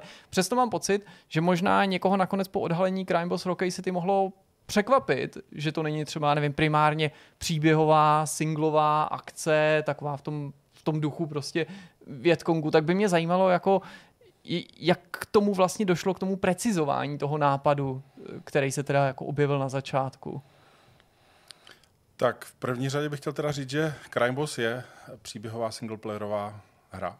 Vnímáš to tak, jako že to je uh, fakt příběhový titul? To je určitě to, co je na té hře nejdůležitější. Má mm. samozřejmě multiplayerový komponent, ten kooperativní multiplayer je důležitý, důležitá část té hry, ale to, na čem pracujeme nejvíc a to, co tvoří nejvíc jádro té hry, je právě kampaň pro jednoho hráče s poměrně, bych řekl, rozvětveným příběhem.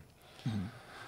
A došlo k tomu, eh, ten vývoj, jak jsem už říkal, na začátku eh, byla jakási jaká, jakýsi neurčitý zadání na uh, takovou kriminální hru uh, ze strany právě těch investorů. A právě díky uh, mým zkušenostem a zkušenostem uh, lidí v, to, v toho týmu z toho začala vznikat uh, ta věc, kterou to je teď. To znamená, uh, pro nás jako z hlediska gameplaye bylo důležitý právě takový nějaký pocit atmosféry a napětí, který jsme uh, docela, uh, bych řekl, úspěšně budovali ve Vietkongu. Uh, v mých 8 let v Illusion Softworks za mě, na mě zanechalo stopu právě v těch kriminálních tématech, v těch gangsterských tématech. V době, kdy jsme brainstormovali právě nějaký tady tituly z, téhle, z tohohle brandu, tak jsem dělal spoustu rešerší a díval jsem se na spoustu filmů, měli jsme spoustu nápadů v šuplíku. Ne všechny se podařilo uh, realizovat tak, jak jsme chtěli, ale uh, ta studnice nápadů nám zůstala, takže já jsem prostě otevřel takovou svoji vlastní skříň a začal jsem z ní prostě vytahovat kousky, který vlastně z nich se staly ty cihličky, se kterých jsme potom začali právě stavět ten Crime Boss. Hmm. Ty jsi mluvil o tom, že teda eh, základní složkou, nebo tou nejdůležitější složkou, jak jsi řekl, je ten příběh pro vás, eh, hra pro jednoho hráče, byť multiplayerový komponent. Tak ale eh, dobře, když jsme o té hře psali a když prostě hráči vnímali nějaký první detaily na základě toho oznámení a představení toho titulu, tak samozřejmě skrz uh, zmíněného Bo Andersona, uh, společnost Starbreeze a možná Overkill a tak dále, se docházelo až k Payday. A vlastně nějaké podobnosti toho, jestli Rocky je vlastně takovým dalším Paydayem uh, Bo Andersona, který uh, u vývoje této značky byl ve společnosti Starbreeze a, a v Overkillu, a nebo je to teda uh, hra, která má možná nějaký styční prvky, ale jde vlastní cestou. Pokud je to ten druhý případ samozřejmě, tak uh, klidně můžeš jako vystihnout ty detaily a myslím, že vlastně to udělá dost jasno i v tom, co si o té hře zatím myslí uh, naši diváci. Určitě je to ten druhý případ. Jasně. Ta hra jde každopádně svojí vlastní cestou, protože je to opravdu dost jiná hra, byť eh, ten pohled hráče z hmm. vlastní osoby je stejný jako Payday, ale ve Vietkongu jsme měli taky pohled z vlastní jasně, osoby. Jasně, to není určitě. Já mluvím, já mluvím uh, o těch heistech a jo, jasně. No. Uh, pak tam máme že jo, ten kooperativní multiplayer, ten jsme taky měli ve Vietkongu. Uh, máme tam přepínání mezi postavama, tak jak jsme to znali z Hidden and Dangerous. Mm-hmm. Uh, mimochodem taky máme v týmu celkem dost lidí, kteří na téhle hře, hře pracovali, na dvojce teda. Super. Uh, a um, v té hře jsou heisty, to znamená nějaký kradení věcí, uh, ale je to jenom jakoby část toho mm-hmm.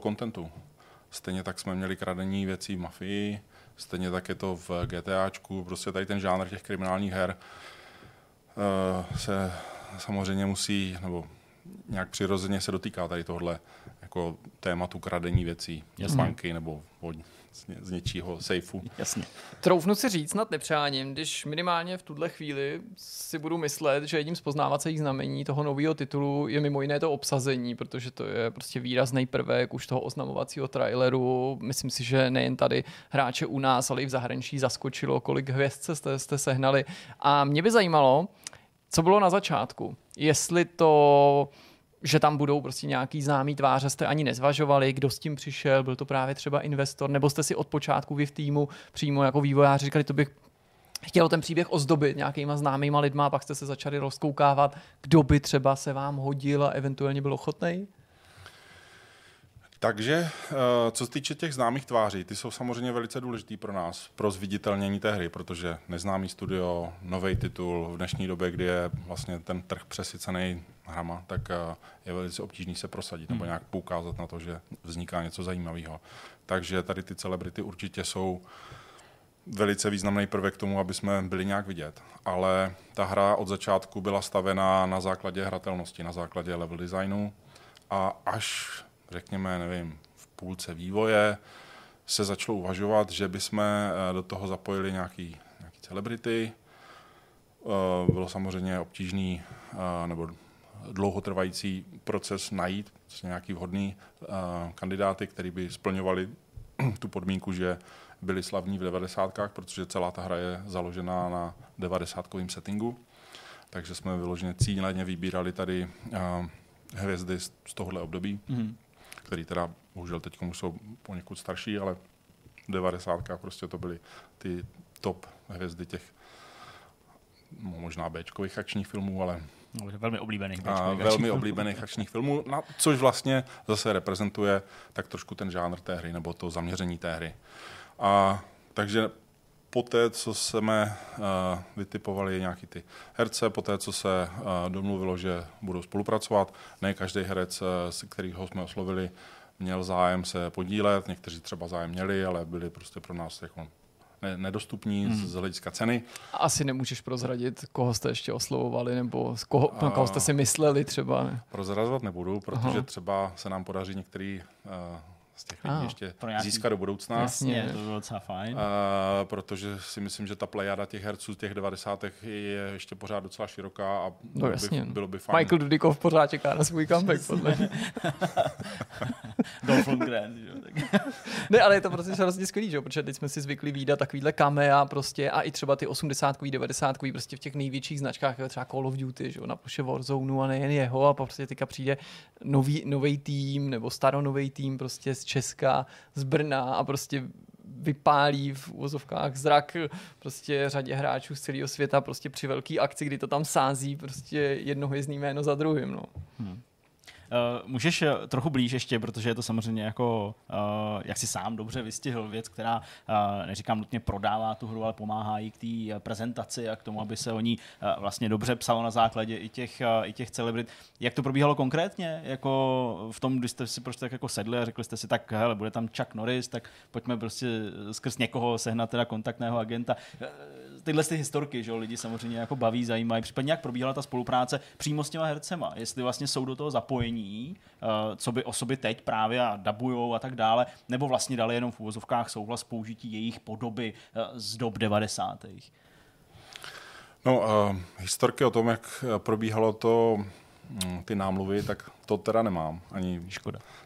uh, proto je jako proces, který fakt trvá dlouho, Chápu. třeba více krok a předpokládám, že většinu času Eh, to byly nějaké jednání s nějakýma těma agentama těch, hmm. těch celebrit. Eh, před, prostě celebrity nejednají tady s nějakýma no to je eh, herníma vývojářema.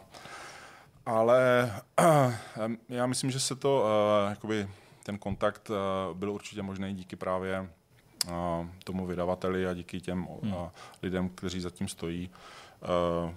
505 například vydává na PC Death Stranding, že jo? Mm-hmm. což je jedna z her, který taky mají docela uh, hezný obsazení, takže jakoby z pozice toho vydavatele ty jednání řekněme, mohla vůbec vzniknout, protože tady nově vznikající český studio by asi nemělo vůbec žádnou jako sílu nebo možnost hmm. něco domluvit.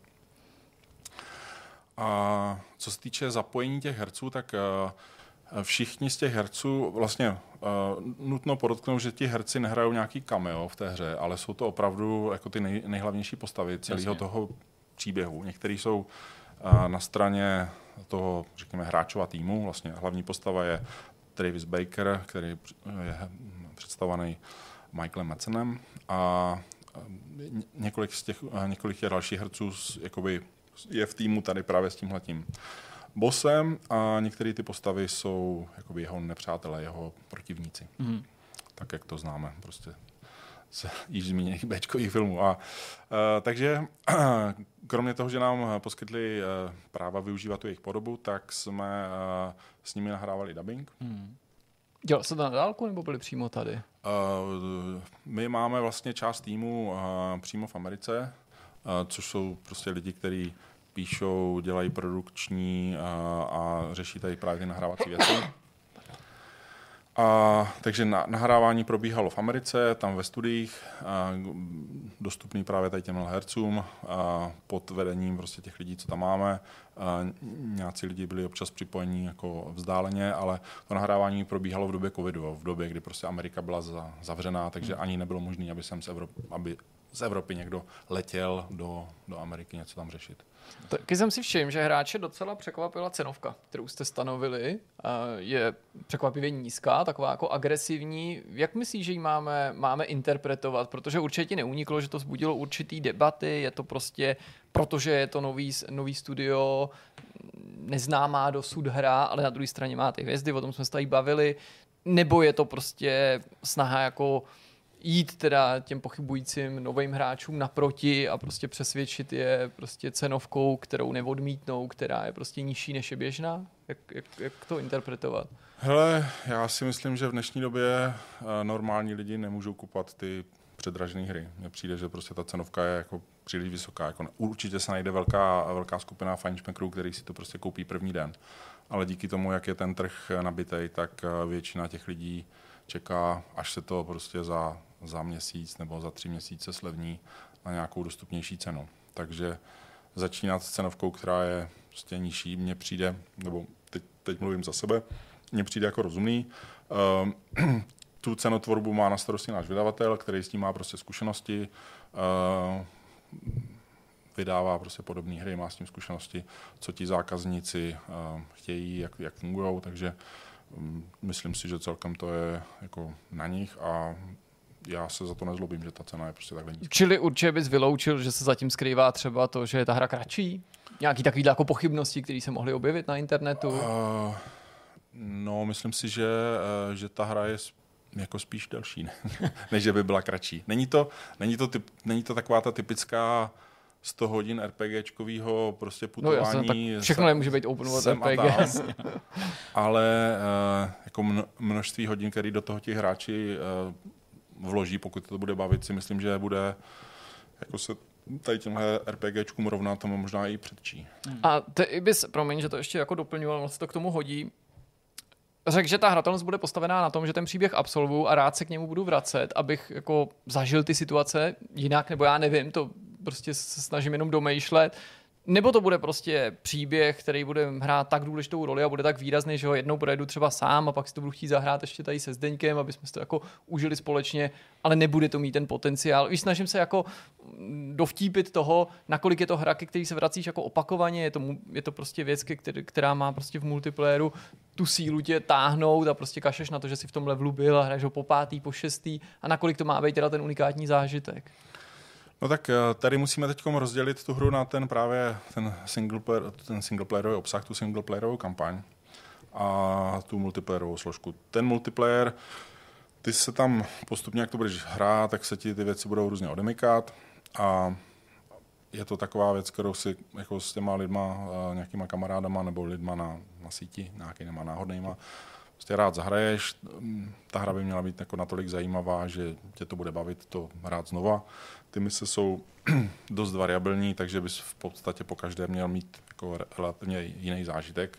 asi bych to možná přirovnal uh, k multiplayerovým jako zážitkům, jako když třeba lidi hrajou Counter-Strike nebo Team Fortress, prostě, to, což jsou samozřejmě teda PvP hry, ale jakoby ten, ta premisa toho, že s pár lidma hraju tři minuty, pět minut, chvíli něco, je to napínavý, nějak to skončí a hraju něco dalšího, je, to je vlastně to gro toho uh, multiplayerového zážitku. Máme hmm. tady hry, které si vyžadují, že se ti hráči musí někde potkat, pak něco dělají a třeba trvá tři hodiny, než prostě se dostane na tu jakoby challenging gameplay.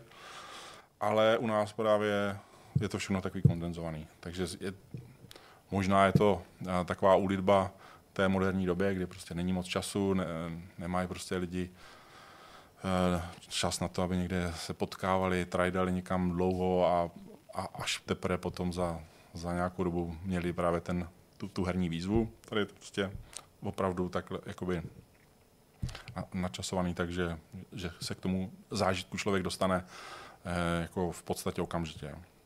A je to teda docela obtížný, takže eh, docela se může stát, že se to třeba nepovede, nebo prostě nebudeme se to opakovat. No a pak, co se týče toho single playeru, tak tam eh, je to pro mě velice obtížné to jakoby popsat, tu strukturu, protože eh, troufám si říct, že se snažíme jakoby trošku inovovat ten žánr, protože já jsem asi tak před deseti lety jsem zlomil hůl nad lineárníma příběhovými hrama, protože prostě nevím, prvních deset let tohohle milénia tyhle hry kvetly, bylo to prostě super, prostě hry jako Bioshock třeba, nebo nevím, tady, tyhle ty hry prostě skvělý, jenže potom už se mm, to stalo takový jako poměrně nudný a myslím si, že právě dnešní doba, kdy nabídka streamovacích uh, televizních kanálů prostě nabízí přehršel ob, jako obsahu, co se týče jako zajímavé příběhové, eh, příběhových prostě seriálů, tak mm, nevidím nějak důvod, abych prostě hrál hru, kde se dívám na nějakou chacenku nebo něco prožívám, pak prostě popojdu někde, prostě něco nějak, bojuju a zase prostě mě ten příběh postupně se odkrývá a prostě nudí mě to. Hmm. A nevím, možná to, možná jsem jediný, nebo možná. Ne, no to... Ale uh, takže to je jakoby jedna cesta, kterou prostě jsem nějak už přestal mít rád. A druhá cesta, která mě vlastně taky po osmi letech práce na open world hrách taky vlastně strašně irituje, jsou právě ty open world hry, kde vlastně je tam jakási, tam je jako iluze nějaké svobody, ale vlastně ten hráč pořád chodí po nějakých, uh, jako může, tam, může tam trajdat, kam se mu zlíbí, ale stejně pokud se chce držet nějaké té jakoby, struktury té hry, tak musí následovat nějaký prostě otazníčky nebo markery na mapě, který mu zase dávají ten uh, lineární příběhový zážitek. Takže třeba pro mě hraní open world hry, vlastně, protože tam musím investovat tolik času, je, je jako takový nekomfortní. Hmm. Vlastně si to moc neužívám, protože uh, ta, zase ta, je tam, jako, já třeba mám rád uh, objevování nějakých um, fantastických světů nebo fiktivních světů, proto si třeba užívám Assassin's Creed, hmm. ale hrát ty hry prostě z, jako kvůli té gameplay a kvůli tomu příběhu mně přijde strašně těžkopádný. Že třeba zaklínač je super udělaný, ale já mám nějaký cíl, něco se tam snažím udělat, ale mezi tím se tam někde zapomenu, dělám nějaký questy a pak už vlastně nevím, proč to dělám a co je vlastně cílem a protože to nehraju v, kusu, v kuse. Takže přijde mi to strašně těžkopádný a myslím si, že um, by bylo dobré mít uh, nějaký herní směr, kde, kde si ti hráči uh, můžou jako vybírat, kam půjdou, co budou dělat, můžou mít nějaké prostě rozhodnutí. Uh, ta gameplay uh, je třeba, hm, řekněme, nechci říct obtížná, ale prostě obsahuje v sobě, v sobě prvky nějaké herní výzvy. A um, a vlastně tak, aby to ovlivňovalo celý ten, celý, celou tu hru. Ještě, co jsem vlastně zapomněl říct, uh, u těch, uh, u těch lineárních příběhových her uh, v té herní části mě strašně iritují checkpointy. Mm-hmm. No vlastně, že ne, u těchto těch her vlastně eh, ten hráč, je mu jedno, co dělá, jak to hraje. Prostě ví, že se mu uloží progres každou minutu nebo každých pět minut. A takže ať se stane cokoliv, tak prostě se vrátí kousek. Se vrátí kousek, zkusí to znova. Takže já když hraju Call of Duty, jako perfektní hra, líbí se mi to, oceňuju ty jejich produční hodnoty, tak hraju prostě tak, že se dívám, co tam děje.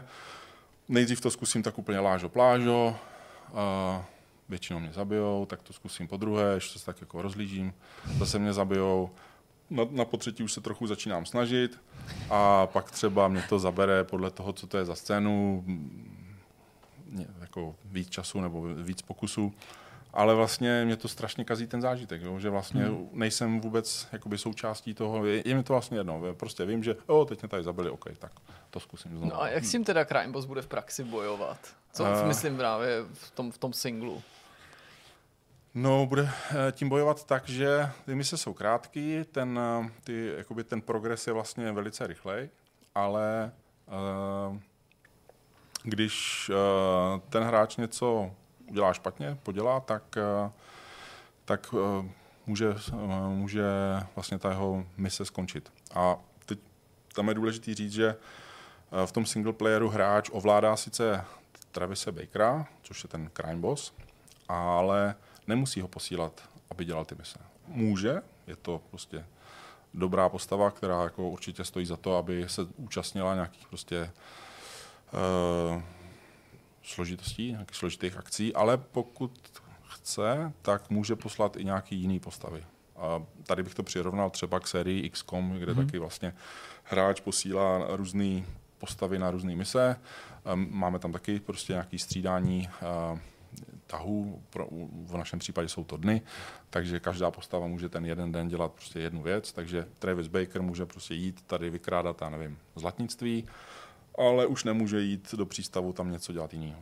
Takže, nebo je to prostě třeba riskantní, takže sedí doma a posle, pošle nějaký svoje další týpky, které jsou třeba mm, slabší nebo ne, nemají takové schopnosti, mm-hmm. ale třeba to zvládnou.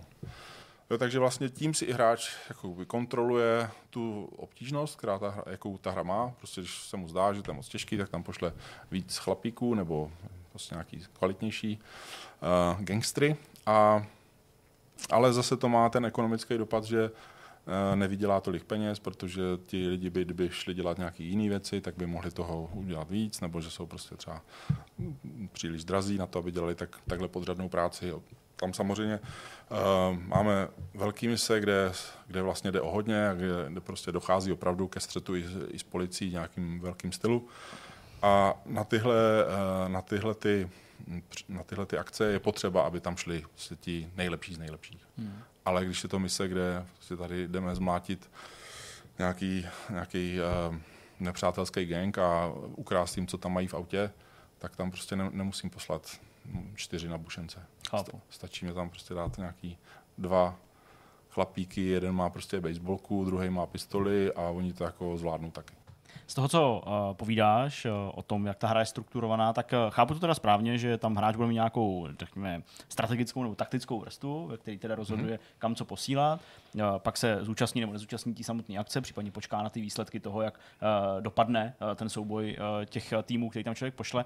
Ale ty jsi mluvil o tom, že nemáš na checkpointy, že ti to pak právě přijde jako hloupý v tom, že prostě nejseš v té hře a vlastně uh, nemůže ti jako nic uniknout. Tak uh, bude se dít v Rocky City nebo v Crime Boss uh, to, že uh, když se rozhodnu někam nejít nebo něco pokazím, že už je to v nenávratnu a už to nejde opravit a ten děj půjde dál a musím počítat s těma následkama. A do jaký míry je tohle uh, zapojení do toho příběhu? Protože tím by se pak právě mohlo dostat k tomu, co tady naznačoval Jirka, jestli vlastně jako člověk má teda možnost při opakovaném hraní uh, té singleplayerové části zejména přijít prostě na věci, na které nemohl přijít v momentě, kdy to hrál poprvé a třeba něco pokazil.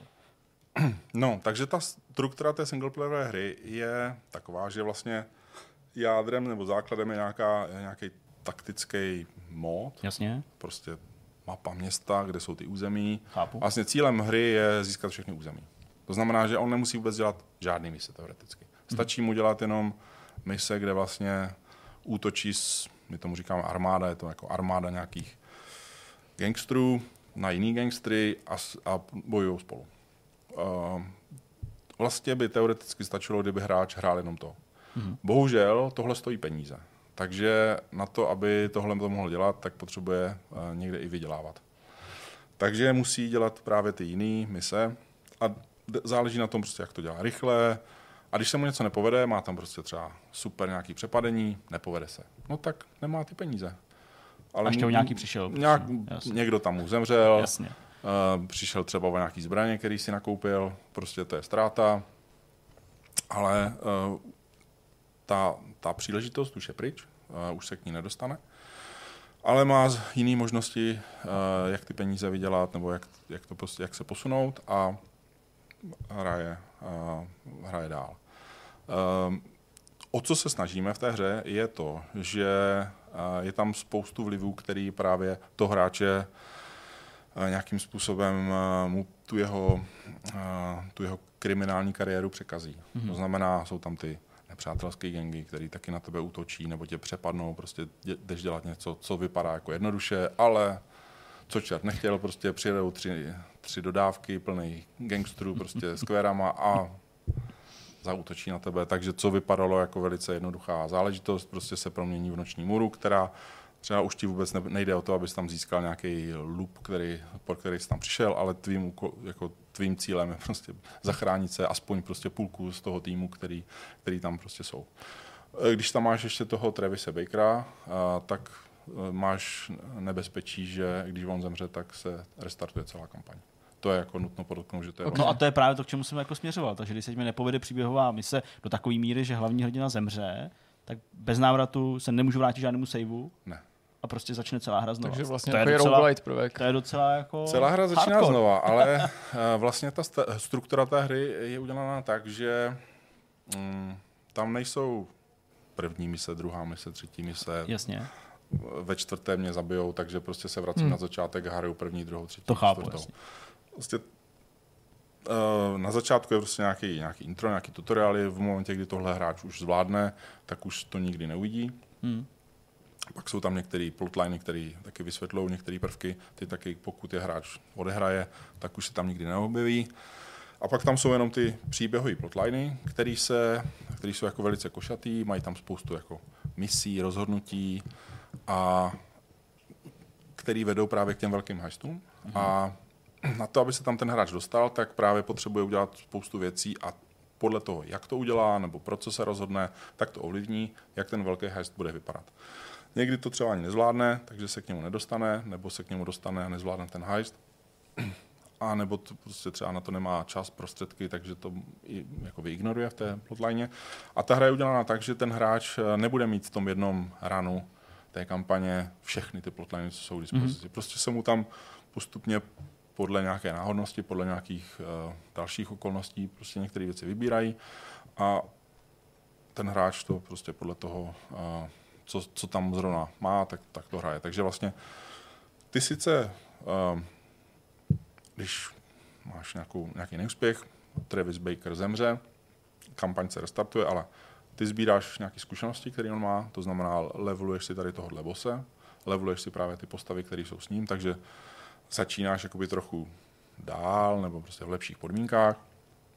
Ne, ne, je to prostě jakoby lehčí nebo snažší třeba nějakou část monotónnější, která může ze začátku být, tak třeba díky tomu, že už máš ty své postavy na, na vyšší úrovni, tak, tak vlastně jakoby pře, přeskočíš nebo zvládneš to rychleji a soustředíš se prostě na ten cíl, což je získání toho města. Já našim divákům připomenu, že Crime Boss byl představený na akci Game Awards. Gratulujeme mimochodem, protože to je velká akce, kam nepochybně se chce dostat spousta her. A mě v té souvislosti napadají dvě otázky. Ta první, jak se to povedlo, že jste byli právě na, na Game Awards, jak to bylo komplikovaný domluvit. A ta druhá, vy jste to nepochybně s kolegama sledovali, mám pocit, že jste snad i nějaký sál si pronajali, kde jste koukali na to, na, to, na to představení oficiální, na to formální.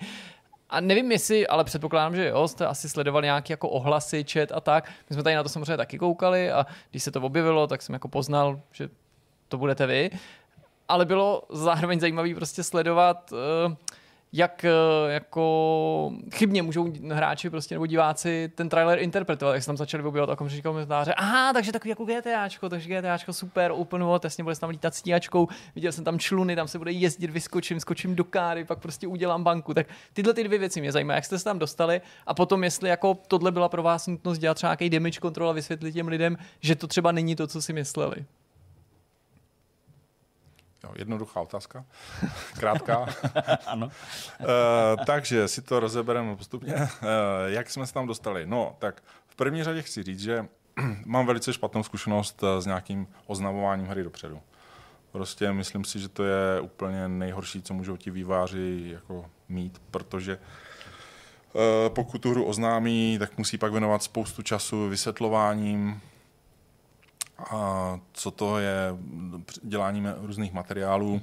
A pokud ta hra je jako něčím, řekněme, odlišná, nebo se snaží vymezit vůči třeba nějakým existujícím žánrům, tak je strašně těžký uh, tohle dělat. Jo? Příklad, my v momentě, kdy jsme to oznámili, tak se vyrojily prostě různé teorie, co ta hra je nebo není a je to prostě obtížný. Takže pro nás bylo důležité, aby jsme tu hru vlastně oznamovali co nejpozději, aby jsme se tady téhle fázi co nejvíc vyhnuli. Hmm. A, ale právě jsme potřebovali, aby se o té hře vědělo, takže součástí toho dlouhodobého plánu bylo, že to oznámíme nějakým jako velice třaskavým způsobem, což právě byla tady tahle ta akce. Ty přípravy trvaly zhruba, nevím, skoro rok, bych řekl. Protože ten proces je dlouhý, dramaturgie toho pořadu je přímo pod kontrolou Jeffa Keelyho, který si to jakoby hlídá, co tam bude, jak, jak to bude fungovat. Takže proběhlo prostě několik schůzek, kde on se nejdřív bavil s nějakýma lidma z, z vydavatelství, díval se na videa, pak dokonce ho pozvali, aby tam někde si zahrál prostě tu hru. Hmm. Takže to trvalo jako velice dlouho a, a byl to jakoby dost dlouhý proces na to, aby se to uskutečnilo. Ale pro nás to bylo prostě dobře investovaná uh, energie a peníze, protože my jsme měli jakoby ten záměr, že to oznámíme prostě jedním, uh, tady tak, jednou takovou událostí. A promiň, že do toho vstupu, ale ono to tam i zaznělo a ta otázka se přímo nabízela. Bylo to tak, že si vás nakonec vybrali a nebo jste museli mm, zaplatit prostě za to, aby se tam ta hra objevila. Nevím, jak se na to zeptat jako kulantně, ale řešilo se to v posledním roce docela často, že prostě některý ty vývojáři jsou tam zvoleni přímo pořadateli a jiní prostě musí ten večer zasponzorovat. No, já to chápu tak, že uh, kromě těch nominantů, těch, uh, těch awards, všichni, co tam se objevují, tak to mají jako uh, zaplacený. Hmm protože to je forma vlastně reklamy. Ten, já myslím, jako teď hádám, ne, ne, neznám jako nějaký detaily, ale myslím si, že jako ekonomický model tady tohle pořadu uh, je o tom, že se vyhlašují výsledky nejlepších her a zároveň je tam prostě reklama. Ale díky tomu, že ta reklama je udělaná jakoby chytře a jsou tam hry, které vlastně zajímají ty lidi, kteří se dívají na ty výsledky, dávají se tam, jsou tam, je tam reklama z her, které prostě jsou nějakým způsobem zajímavý, hmm tak eh, to není takový oprus, jako kdyby po každém eh, prostě po každém bloku těch odměn byla nějaká reklama na nějakou minerální vodu nebo prostě nevím, hmm. něco. Jasně, no. jo, což by bylo samozřejmě asi Jo, to s tebou souhlasím, jenom bych asi nedal ruku do ohně za to, že úplně všechny ty hry teda, nebo jejich autoři nebo vydavatele museli za to zaplatit, protože v souvislosti s Game Awards jsem to myslím teďka nečet, tam to možná nebylo veřejně dostupné, ale krátce během Opening Night Live nebo přední v souvislosti s Gamescomem, tak tam se to vlastně řešilo, že se dostali ven ty ceny, který, nebo ty, ten, ten ceník jako takový a následně se vlastně organizátoři, byť je to jiná akce, ale od stejného týmu, bránili v tom smyslu, ano, je tady určitý procento her, který se objeví, protože za to někdo zaplatí, ale jsou tady hry, které si vybíráme my a vlastně bránili se tomu, že veškerý ten obsah, který by tam byl, by byl jenom jako za peníze. Ale já samozřejmě do toho zákulisí nevidím, jo, takže to je jenom jako tak jako já, na okraj. Já do toho zákulisí taky nevidím, ale když tak jako přemýšlím nad tím, jak to asi může fungovat, tak uh, oni Některé hry asi potřebují, aby eh, jim to financovali, pak tam potřebují natáhnout nějaký taháky, který zase způsobí, že se ti lidi na to budou chtít podívat. No jasně, to, na to jsem zase narážel, že Kojima Protože... za to asi neplatil nejspíš prostě.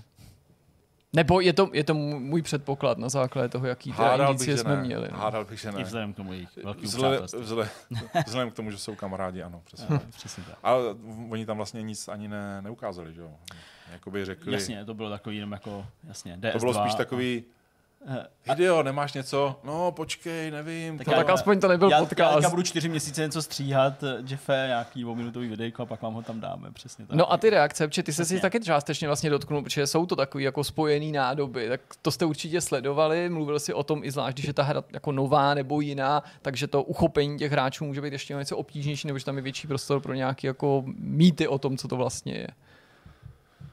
No, uh, tak v prvé řadě jsem byl teda, uh, řekl bych, zaskočený tím, jaký hry se tam oznamovaly na tom, na tom, na té akci. Mhm. Protože mně přišlo, že spousta z nich fakt vypadala divně. Dobře, Prostě jsem si říkal, říká Jako-. Jareko. ne, ne, jako měl jsem, Ty hry vypadaly jsem, divně. uh, my jsme samozřejmě s tím trailerem měli velký strach, jak to bude působit, to říkali jsme si, tak tam prostě budou ty nejlepší z nejlepších, prostě to je úplně jako smetánka těch, Hmm. toho, co může herní trh nabídnout a prostě jsme si říkali, budeme jako dost dobří s- jako s tím naším trailerem, budeme, jako zaujmeme, ale vlastně některé hry mě tam fakt eh, jako přímo až zaskočily, jak, jak vlastně jako řekl bych tak herně přímo vypadaly, jo, že prostě tam skákaly nějaký barevné postavičky, dělalo to nějaký zvláštní zvuky a, a prostě jako asi to třeba nějakou omezenou skupinku eh, těch fanoušků tady té nějaké značky třeba potěšilo, ale myslím si, že ten, ten jako ten, ta masa dí, lidí, která se na to dívala, tak jako a v mnoha případech musela říkat jako trošku divná hra, to se mně nelíbí. Jako. Hmm. Takže z toho jsem měl teda jako velký strach, protože jsme měli jako pocit, že nemáme jako dostatek času a prostředků na to udělat eh, to nejlepší z nejlepších, jako trailer, protože my se díváme po těch nejlepších. Ale vlastně, když jsem to pak viděl, tak mně to připadlo právě v kontextu těch her, eh, co tam byly jako docela jako úspěšný, ten, ten Hmm. náš výstup. No a co se týče toho, jak to na lidi působí, tak eh, ten trailer byl záměrně udělaný tak, aby eh, jako vytvářel spíš nějaké otázky, než mm-hmm. aby prostě jasně řekl, tohle je hra, která přesně bude tady v téhle škatulce a kdo tuhle škatulku má rád, tak ten si tu hru koupí, kdo ji nemá rád, tak prostě nebude. Mhm. Uh, co je to říct, že vlastně většina těch záběrů uh, z toho traileru přímo pochází z obsahu, co je v té hře. Mhm. Uh, byť my tam nemáme vozidla, který bys mohl ovládat. Ta hra je střílečka, naše hra. Takže určitě tam nebude otevřený svět, ve kterém si hráč bude moct uh, jako jezdit v, autě nebo lítat leta- letadlem. Ale uh, chceme právě t- dát hráči ten pocit toho, že je ve, velk, ve velkém městě a že se tam dějou různé věci a, a různé věci se tam a může, může se k ním jako dostat nebo nějaké zažít. No, takže takže uh, trošku jsem byl až překvapený, jak, s, jakým, jako, s, s jakým zděšením pak ti lidi říkali po té, co viděli ten, tu jako kratinkou ukázku toho, toho gameplay, tak říkali, a ah, tak to vůbec je, je něco úplně jiného, než jsme mysleli a prostě od toho já dávám ruce pryč, tohle se mi nelíbí. Jo, je to asi prostě složitý udělat ně, nějaký gameplayový trailer, který by vyjádřil všechno. Hmm.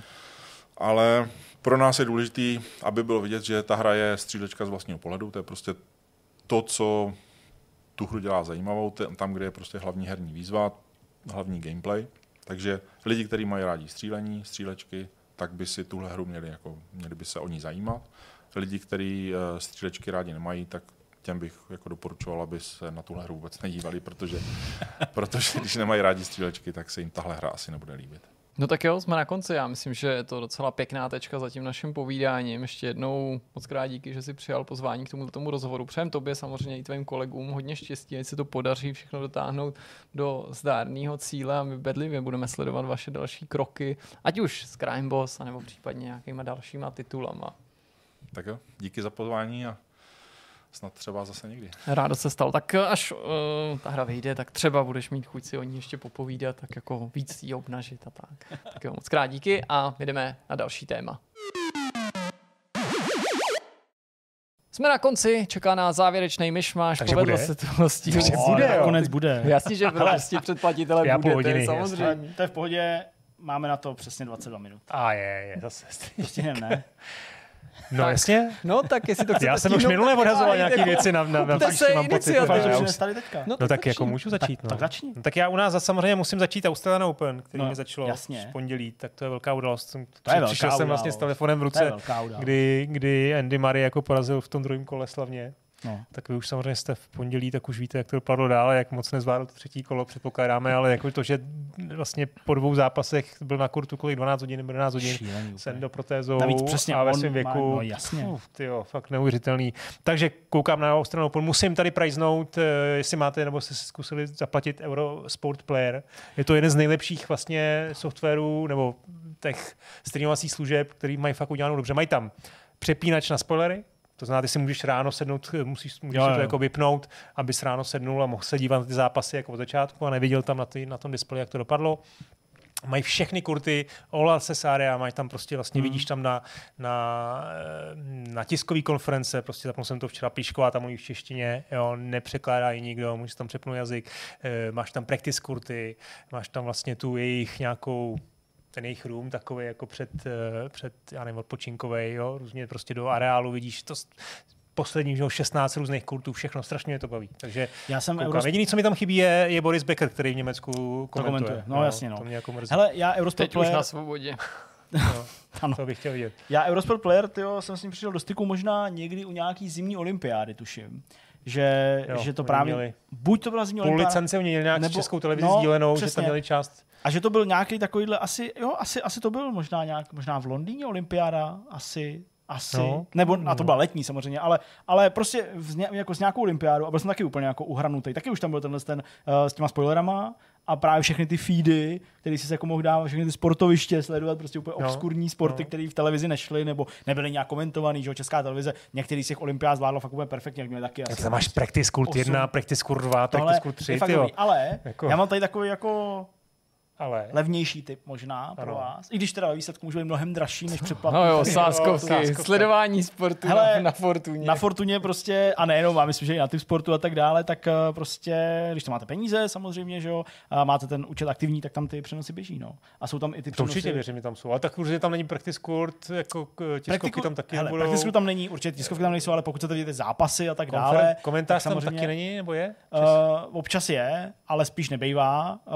takže jasně, je to prostě jako feed, ale aspoň nemusíte honit někde prostě na, Ale mě hrozně baví, já si prostě ráno vstanu, No jasně, jako v osm ale tak to je jako pro tebe člověka, který to prostě sleduje, zápas prostě jako, jako celý, ten, celý ten event, prostě, že jo, tě to zajímá, prostě, jo, No. jako zajímají tě No. všechny zápasy, zajímají tě prostě uh, rozhovory, zajímají tě pohledy do nějakých tréninkových uh, kurtů a tak dále, to je jasný, ale prostě jako pokud jsou lidi, kteří jako chtějí sledovat příběh uh, Andyho Mariho a nenajdou to na nějaký český televizi, tak uh, tohle je celkem jako cesta. Jenom teda uvážlivě to sázení, jo, k tomu. To Hmm. je tak sice jako hezký, to můžete okořenit, ale jako většinou to nedopadá dobře. Jako kdybych mluvil z vlastní zkušenosti. No, A ty na to nekoukáš, protože ty si Ty máš rád to, tenis, to, by, no. to by vypadal Kyrgios, vej? ty máš rád ty Fred Boys, jako. Hele, já možná odhadnu, proč na to Jirka nekouká, ještě než něco řekne, protože je to Austrálie, běží to ráno, běží to přes den a, a já to taky to blbě nestíhám prostě sledovat sleduje, a no. jediný, co tak vidím, prostě Můžu výsledky koukat na Sport.cz, výsledky, no. můžu, Ale jako, a to, hele- to tě trochu ochudí od, od části atmosféry. Mimochodem s tím Kyrgiosem to jako není tak prostě jednoznačný, protože ano, samozřejmě je to bouřlivá, který bývá přirovnávaný jako k McEnroeovi, ale my úplně jako asi nemáme ten vztah takhle jako těsnej. Jakože vsteká se hezky, ale on je mimochodem pro mě důkazem, že ne každý, kdo se tam vsteká, tak jako Je to- automaticky je k, k němu přilnu. Samozřejmě, jako, Já vím, když ale se Kyrgios, vstekáš tak to- to hezky musíš jako milovat. McEnroe nebo, nebo znáš ten- viděl jsi to, co říkal- tak pak jako je to v pohodě. Jak tam měl toho Hecklera někde na US Open, myslím, to bylo fin, nebo na Indian Wells, Heckler, znáte ten termín Ano. sportu? Jako takový ten, co křičí do toho No, a jako na ty sportovce. Jako, No, to se "Tak řešilo tenhle ty." týden, že jo, no. No tak on tam měl nějakýho někdo na něj a on, hele, jako furt na něj jako mlč. A on není je A, jo, a on se zeptal, ne, on se zeptal, hraješ tenis? A on, ne. No vidíš. A teď ukázal nám Bena Styla. Říkám mu, jak má hrát? Ne. tak mi o to nekecej. A tam fakt jako seděl Ben Stiller. Jo, to je dobrý, to je dobrý, to jako uznávám. A tak teď se řešilo jako zase jiný způsob, že jo, rušení, že jo, co přece v tom zápasu ty holky na sebe stěžovaly, že ona hrozně heká, ať toho nechá, Jo, že jo. prostě ruší, že jí heká do ksichtu. Pak tam bylo to, ta, ta, ta, ta oslava vítězního míčku, který ovšem nebyl vítězný prostě, Jo, ale jo, to následně se to vítězný to miluju, takže, no, takže se jako naštěstí Hmm. člověk dneska jako dovtípí i těchto těch jako vtipných věcí, i když nemá často jako sledovat full time, abych tak řekl. No a jinak jako ze mě, jako fanoušek, musím říct všechno proti Djokovičovi. Prostě fakt jsem si na něj vypracoval takovou strašnou nenávist, že...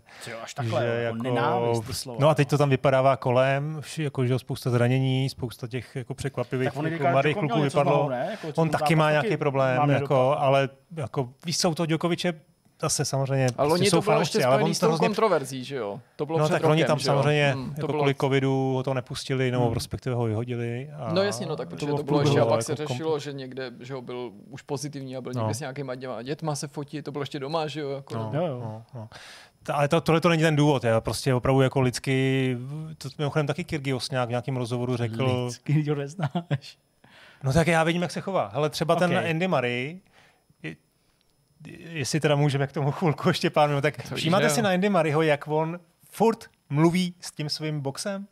Jo, no. Prostě, ale furt on na něj jako mluví. Já si pamatuju z nějakého rozhovoru s, s Lendlem, že se ho ptali, hele, co ono jako vám říká? Já vůbec nevím, co mi říká. Přesně, on něco říká. Ale furt to nevíš, on fakt jako na ně řve. Já Já- jako potřebuje v tom kontaktu, on se tím jako uklidňuje. Hmm. Jo? A víš, co dělá zase Djokovic? Ten zase po tom zápase vždycky ty vzdušní polipky, ty, to na něm úplně nenávidím. Jako. A právě, že to Kyrgios v nějakém rozhovoru řekl, že to úplně nesnáší, že to je jako trapný, že prostě rozdává polipky vzdušní, že to je jako, že se snaží jako zalíbit všem. Hele, mně se, když jsme teda u toho Mario, takových těch jako přízemních věcech, které prostě jako ovlivňují nějaký fandovství nebo prostě No. nějaký pohled, tak mě vždycky fascinuje. Nevím, jestli to vlastně bylo v tomhle zápase, protože jsem myslím ani neviděl, nebo možná jenom nějakou fotku nebo to, ale uh, prostě jak měl takový to tažení Wimbledonem a tažení No, prostě jo, před pár rokama, když byl jako na vrcholu, tak uh, jsem ho jako sledoval a mě, mě úplně dráždí, jak on má vždycky ty černé boty nebo tmavé boty. Jo, prostě oni všichni většinou... Má kostu, no. No, oni většinou všichni mají nějaký světlý boty. Neříkám nutně bílý, ale většinou světlý. Málo kdy nějaký černý. Hmm. A on prostě, jako, vždycky mi to přijde, jak Tak kdyby kdyby to to se byl... dokážeš chytnout ty takhle věci. No, No, tak ale- zase tohle mě úplně... Tak to já ti pak řeknu, Hele, to je počkej, povrchní věc. Počkej, počkej, Jo, ale jo. mně vždycky přijde, jak kdyby prostě Andy Murray přišel prostě z nějakého hajku, z nějaký procházky, sundal prostě svoje nějaký kalhoty na trek, No. no. vzal si trenky no. a No. v těch bagančatech, Jo. Protože ještě má takový jako většinou jako, jako vysoký, až jako na ty kotníky mi to přijde. Tak jak kdyby v těch bagáních, eh, jo, se kterými někde běhal prostě po nějakých kopcích, jo, že to vzal z pračky a rovnou šel. a prostě, no, jo. v těch bagáních tam hraje prostě A ten, to, ten, to, to ten, je ale ten pro, tenis. To je pro mě jako plus A mě to, 20, ty přitom to jsou jako normální tenisové boty, jo, ale prostě jak jsou tmavé, tak to, tak to vypadá prostě, jak kdyby to bylo nějaký, nějaký No. prostě hike, trek. No, tak, jestli máte pocit, že tohle je povrchní způsob, jak k tomu přistoupit, no. No. vybírat si favority, oblíbený sportovce na základě takovýchhle banalit, tak já to jako přetluču a ne ve smyslu, že bych chtěl vyhrát prostě největší povrchnost. Já fandím nebo si oblíbím zásadně lidi, kteří se mi líbí, jak vypadají. No jasně. A jako, no, já se za to nestydím, protože to není jenom ve sportu, ale i v životě. Já prostě jako lidi prostě rozdělí na, na jako, a to neznamená, že musí být Hezký jako a ošklivý. krásný. Ne, tak to, to prostě je- není, jako, že mi přijde prostě jako jeho obličej sympatický. Tak- to může být třeba i obličej vás dvou, rozumíš? A Tak je to kamarád, a když není sympatický, tak přesně, takže to prostě, a nepřítel. teď bych se k A tomu počkej, ale to je jako přes A to pak nejde. Neexistuje příklad, ale jsi jo, si něk- to no, tak že to, přes tak to, ale, ale tak. tak je to taková jako ta první emoce. Takže štěp- a teďka bych vám samozřejmě ani nemohl říkat, jako kdo, štěpec kdo všechno, prostě, jsem mu to chtěl ale zejména, když jako jsem sám byl jako víc než aktivním tenistou, tak uh, jsem uh, samozřejmě jako to, než aktivním no jako, že, že prostě tak, když hraješ každý den, nebo prostě Jasně, tak jako bych se neoznačil za nějakého jako závodního dětského hráče, ale prostě jako, že jsme aktivně to jsi to hrál. to fakt jako žrali všichni, celá rodina, tak uh, prostě to byl prostě fakt ten primární motiv. Navíc tehdy, že jo, jsme neměli ani možnost se dostat k tolika informacem a že jo, krom těch zápasů, že jsem o těch lidech v podstatě nic ne, moc jako Jenom nevěděl. Jsou hezký. Že jo, takže přesně takhle jako mý třeba jako vrstevníci a kluci, co chodili na trénink, říkali, že prostě jako Selešová, to je děsná kráva, to tam umí jenom hekat. A, A já, myslím, já jsem se jim to jako bál říct, ale prostě to No je přesně mu jako ty, Monika Selešová je prostě fakt jako- pěkná. Mně se třeba líbila Martina Ingisová. Jo, takže Mladá. prostě jako Jo, líbilo. Selešová to bylo pro mě jednoduchý, jo, jako určitě Když tam byla Selešová, že Monika Pierce, tak- pěkná, takový jako hezký, prostě typ, taková, taková prostě normální holka, taková jako Jo. Pro mě jako třeba. hezčí než Kurníková, jo, třeba. No určitě. Mně se líbí takovýhle typ holek. To je Ale jako prostě holka, no. Co, Má Anna- takový pěkný úsměv a tak. Ivanovičová. Ne, jo, Hmm. To je dobrá, no. to taky ne. To Ale, třeba ale ona už nehraje, ne? Ne, no, to jo. Jsme trochu odbočili No, od toho rizího no, to sportu. dál? Já jsem teda ještě, ale to už fakt nestihnu na ty 20 minut. to To už k tomu tenisu my absolutně. jsme měli, my jsme měli vlastně tu turnaj teď se synem, s Matějem, s mladším synem. On vyhrál turnaj, musím říct. V tenisu. Tatínek To byl ten- soucoval, ten, na pozor, šli- tatínek soucoval. No, jak jsme tady vlastně byli... Točili v pátek, jsme tady točili vidcast. ještě jo, jako a my jsme tu- pak šli na turnaj, no. to no. šli- a- ten vyhrál, jo? A ty No, jsi to vyhrával. soucoval. Já jsem to soucoval samozřejmě, tam prostě byl nějaký trenér na tři, na tři to byly tři kurty, že, jo, v hale a on to musel všechno obsloužit. jak se A jsi nás- jako férovej?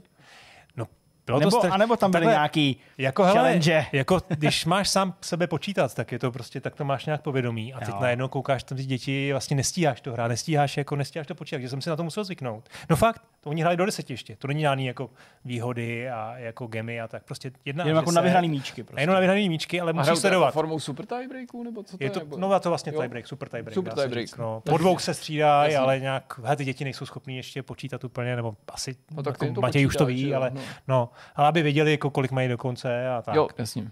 Bylo to strašně zajímavé, protože ty děti některý většinou klamali tělem, že ty, co jako vypadali, že do toho neumějí bouchnout, tak pak jako tam dobíhaly úplně neuvěřitelné věci a dělali ne- hezký výměny. Pak tam byla holčička, která hrála jako skvěle, asi hodně koukala na televizi, protože do všeho strašně bušila, ale úplně do každého balónu, že všechno samozřejmě jako zahodila. Jo. No a ještě lepší bylo ten pohled na ty, na ty rodiče, prostě, který fakt jako někteří to prožívali, říkali, to, to byla autale, pane rozočí.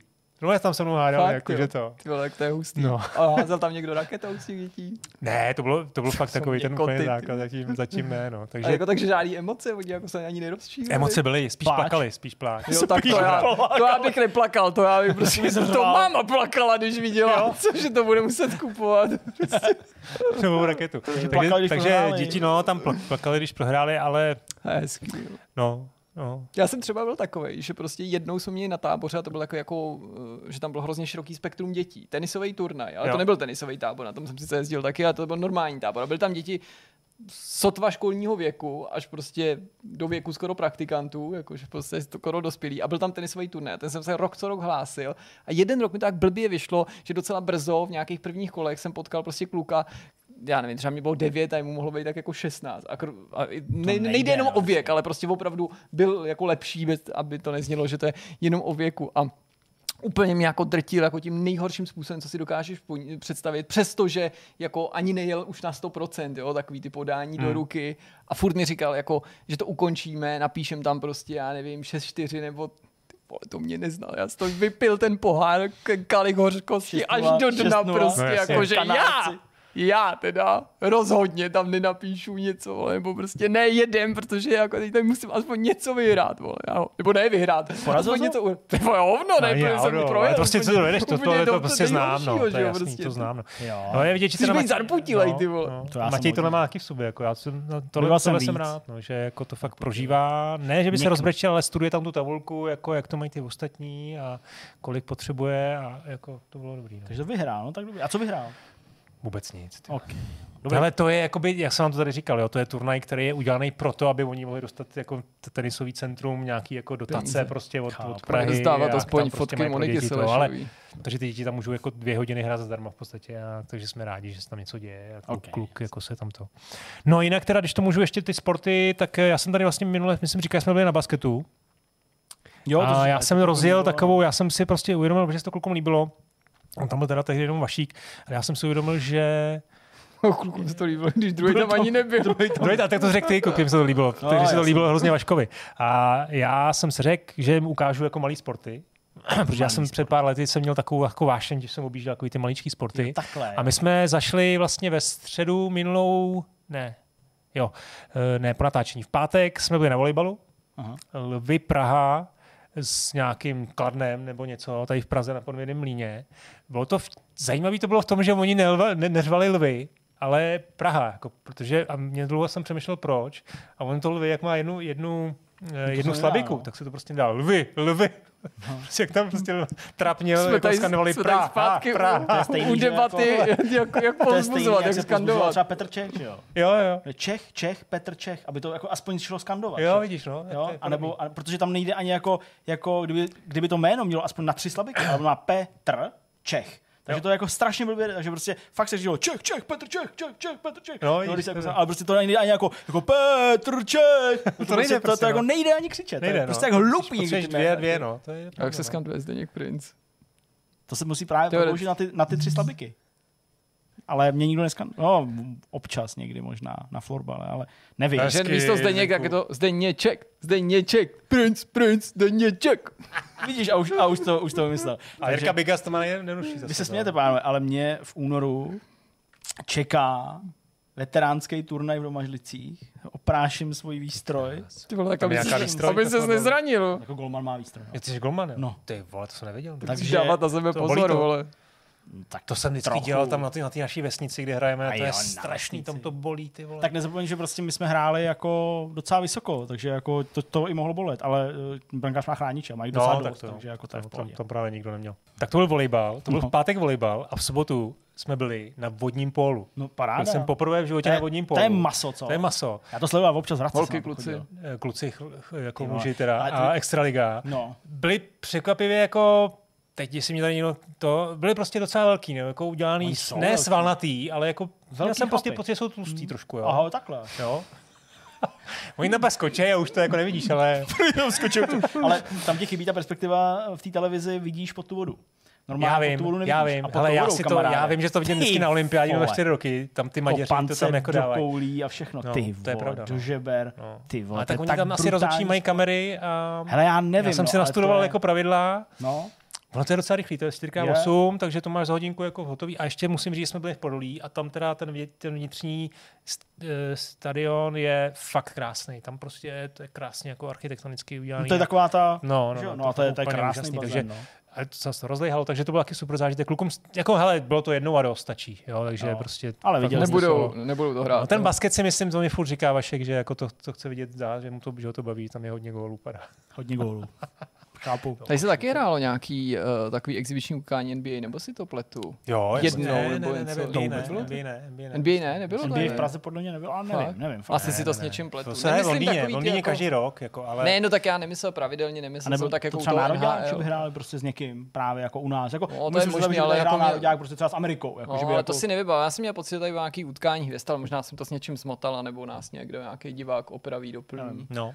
To se podívám. E, tak jo, takže to jsou, to jsou sporty a co jsem teda viděl, jak to teda zrychlím, tyjo, když, už, eh, když už to.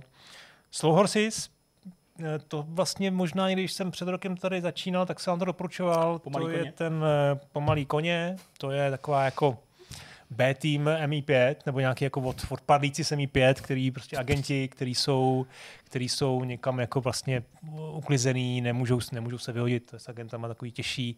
Takže Gary Oldman, starý, jako starý, zkušený agent, který už fakt jako Spin-off profesionál. je, no ale to spíš Gary Oldman, ale ale on je spíš spin-off jako- krtka, ne? Nebo jak se to jmenovalo? Mo- on- No ne, to, je, to se přece jmenovalo nějak jako je víc. Tinner, no, Jo, jo, a- jo, to je jo, od toho. A no, on no. tam hrál, že jo? přece. Jo, tam No. byl vlastně, to je podle mě ten seriál je tím inspirovaný trošku. Chápu. Jo, nebo jako postavený prostě zhruba na to. Ale taky to je teda podle nějaký knihy. No. Tak on tam hraje takového starého alkoholika, který prdí, neumí moc jednat s těma svýma kolegama, ale, ale furt je to prostě agent jako par excellence, který má to čuch. A tak ta první série byla výborná a ta druhá série, tam hraje hlavního záporáka Marek Vašut. jako, Jako někdo, kde je podobný Markovi Vašutovi, nebo je ne, to Marek, Marek Vašut? Tam hraje. Je Ok. to jako ruský agent, ne, rusk, no, ruský agent. Já jsem doufal, že to je ta stejná postava, kterou hraje v románu pro ženy. Jakože Furt stejná postava. Pažout. to je Pažout, přesně přestívka. Agent Pažout from Čečna prostě. To by bylo úplně boží. To by byla pr- kriminálka, kterou bych zhltnul. No. Ty vole, to bych dal taky, no. Ale to je hrozně zvláštní v tom, že oni ho tam evidentně dávají pro to, jak vypadá. No. A že on má jako... Ruskou On má být děsivý. On má být tajemný a děsivý, ale ty, jak ho znáš prostě z těch českých rolí, tak ho vůbec takhle jako nevnímáš. na jo. prostenal, ty vole. On tam teda není moc, v prvních třech dílech vlastně tam není vůbec No. a pak tam teda trošku jako víc je, tam i nějakou bitka na konci s ním, ale ten seriál je skvělý, Gary Oldman eh, má úplně úžasné hlášky, spoustu skvělých takových velmi vtipných věcí, takže, takže super, taková jako kriminálka, thriller, Hmm. doporučuji to na Apple TV+, není to dlouhý, je to 6 dílů, takže, takže fajn. A potom poslední věc, ještě doporučím jednu, je to dokument uh, o geologických vozítkách Opportunity a Spirit na Marsu. To. To se jmenuje Good Night Opie. Je to, asi jste o tom slyšeli? Od, minimálně o těch, o tom... No jak tam že tam byli- dlouho. Jak tam, tak oni tam měli být jasně. 90 dní No. a byli tam v podstatě jako, no to, ty vole, 10 let. asi 10 snad. let to to jedno jako bylo fakt jako hodně dlouho. Hmm. Tam, tam tím oprašoval, že jo? Ten seriál je podle... No, ono je právě, oni, zjist, oni to 90, no ale to, nech, to je malý spoiler, no. Spoiler Ne, do kurzu, tak to je možná škoda. No. No, ne, jako fakt to je dobrý vidět, protože tam, oni tam jako vytváří, to takový ty, ty američani ty, ty dokumenty umějí, oni tam vytvoří ty dramata, mají tam tu mluvící hlavu, dokážou z nějakého důvodu tu mluvící hlavu vlastně dostat do té situace, kdy ona mluví já nevím, prostě tam třeba jako fakt dost, to teda můžu říct, to ani není spoiler, tam to prostě to, to jedno to vozítko dosluhuje a ta jedna holka, co tam dělala v tom, v tom pláče. říkala, já měla babičku a ta zrovna dostala Alzheimera. A já jsem si uvědomila, když ta opportunity odcházela, prostě to jako bylo prostě, že jí to jako přišlo jako hodně jako lidský, že, že pak šla tou babičkou a, a, a bylo to strašně, bylo vidět, že to je trošku jako přihraný americký dokument. Ale jinak super je právě v tom, že tam udělali virtuální nějaký no, prostě záběry renderovaný na tom Marsu, vypadalo to hezky, jak vlastně oni řešili ty problémy, které tam měli, to nějak zapadlo jednou, pak tam měli nějaký dlouhý, jako prudký sešupy, vytvářeli nějaký eh, jako atrapy, nebo respektive modely, které měli tady a testovali to. A hlavně je zajímavý, že vlastně... Třístupňový jak- kopec zabiják na Marsu krpál, ty černá prostě. A hlavně je zajímavý, jak oni vlastně to ovládali tak, že to, co jako ovládali, tak se stalo za 20 minut. No, to třeba, mě na tom fascinovalo Jo, to je prostě, nejvíc, přesně. takže to tam všechno se A nebo dozvíte. takový to, jak se vždycky řešilo, že ta dochází ta energie a co se musí udělat, aby se to udělal včas, aby Přesně, se to přece resety, jako, aby, oni aby to se to ještě načerpalo. Že? No, no, no, no. Takže to tam jako všechno docela dobře vysvětlený. Input lag. Je to na Amazonu uh, a jako fakt dobrý to. Jo, jo, Jako- to věřím. Já mám takovýhle věci rád. Já jsem třeba Trošku- mě, mě zaujalo, uhranulo, teď teda nevím z jaký sondy nebo z jakého vozítka, možná z takového toho, toho dronu, co tam teďka je, nebo něco takového, Mhm. toho lítacího. Takže přišel jako Ten zvuk, Curiosity, nebo jak se to jmenuje. zvuk z Marsu, toho větru. No. Prostě přišel jako na zemi zvuk. To se dá poslechnout i To je z těch, úplně hustý. i z té jako. Veněry, z těch son, co přistávaly na Venuši a No. to je mimochodem Venuše teda jako Venuše- planet bere nejvíc a Jasně. právě ty, ty sovětské sondy, Hmm. které tam přistávaly a taková ta No. slavná že jo, fotka a právě to, to, to je úplná To je jako ale pecka. Jako. Prostě ty si poslechneš prostě vítr na Marsu, nebo třeba na Venuši nějaký, Hmm. nějaký zvuky. To, je, to, to, to, to, to jsou věci, které jako jsou neříkám takhle za hranicí lidského chápání, jo? Jako všechno, všechno v pohodě, to chápu. jak to úvod prostě... ke krajním mezím. No ale jako vlastně, když to tak vezmeš, tak je to skoro nepředstavitelné. Jo, teď já Jako to ta zlehčuju, ale jasně máš prostě pravdu, já s tebou souhlasím. Necelý dva roky prostě musíš letět vesmírem prostě 20 000 km za hodinu, aby se dostal na Mars, jo? To je prostě úplně jako... A by the way, teda ten, to, to přistání je vlastně to nejnapínavější na No tom je, no dokumentu, jasně, jo, no. kdy oni, Nebo já víte, jak se to stalo, já, já fakt nebudu říkat, ale prostě je to strašně fascinující, to, no. jak to udělali, jak tam měli ten systém na to, aby to při- přistálo, Přesně, aby se ne, roz, neporušilo. rozložit.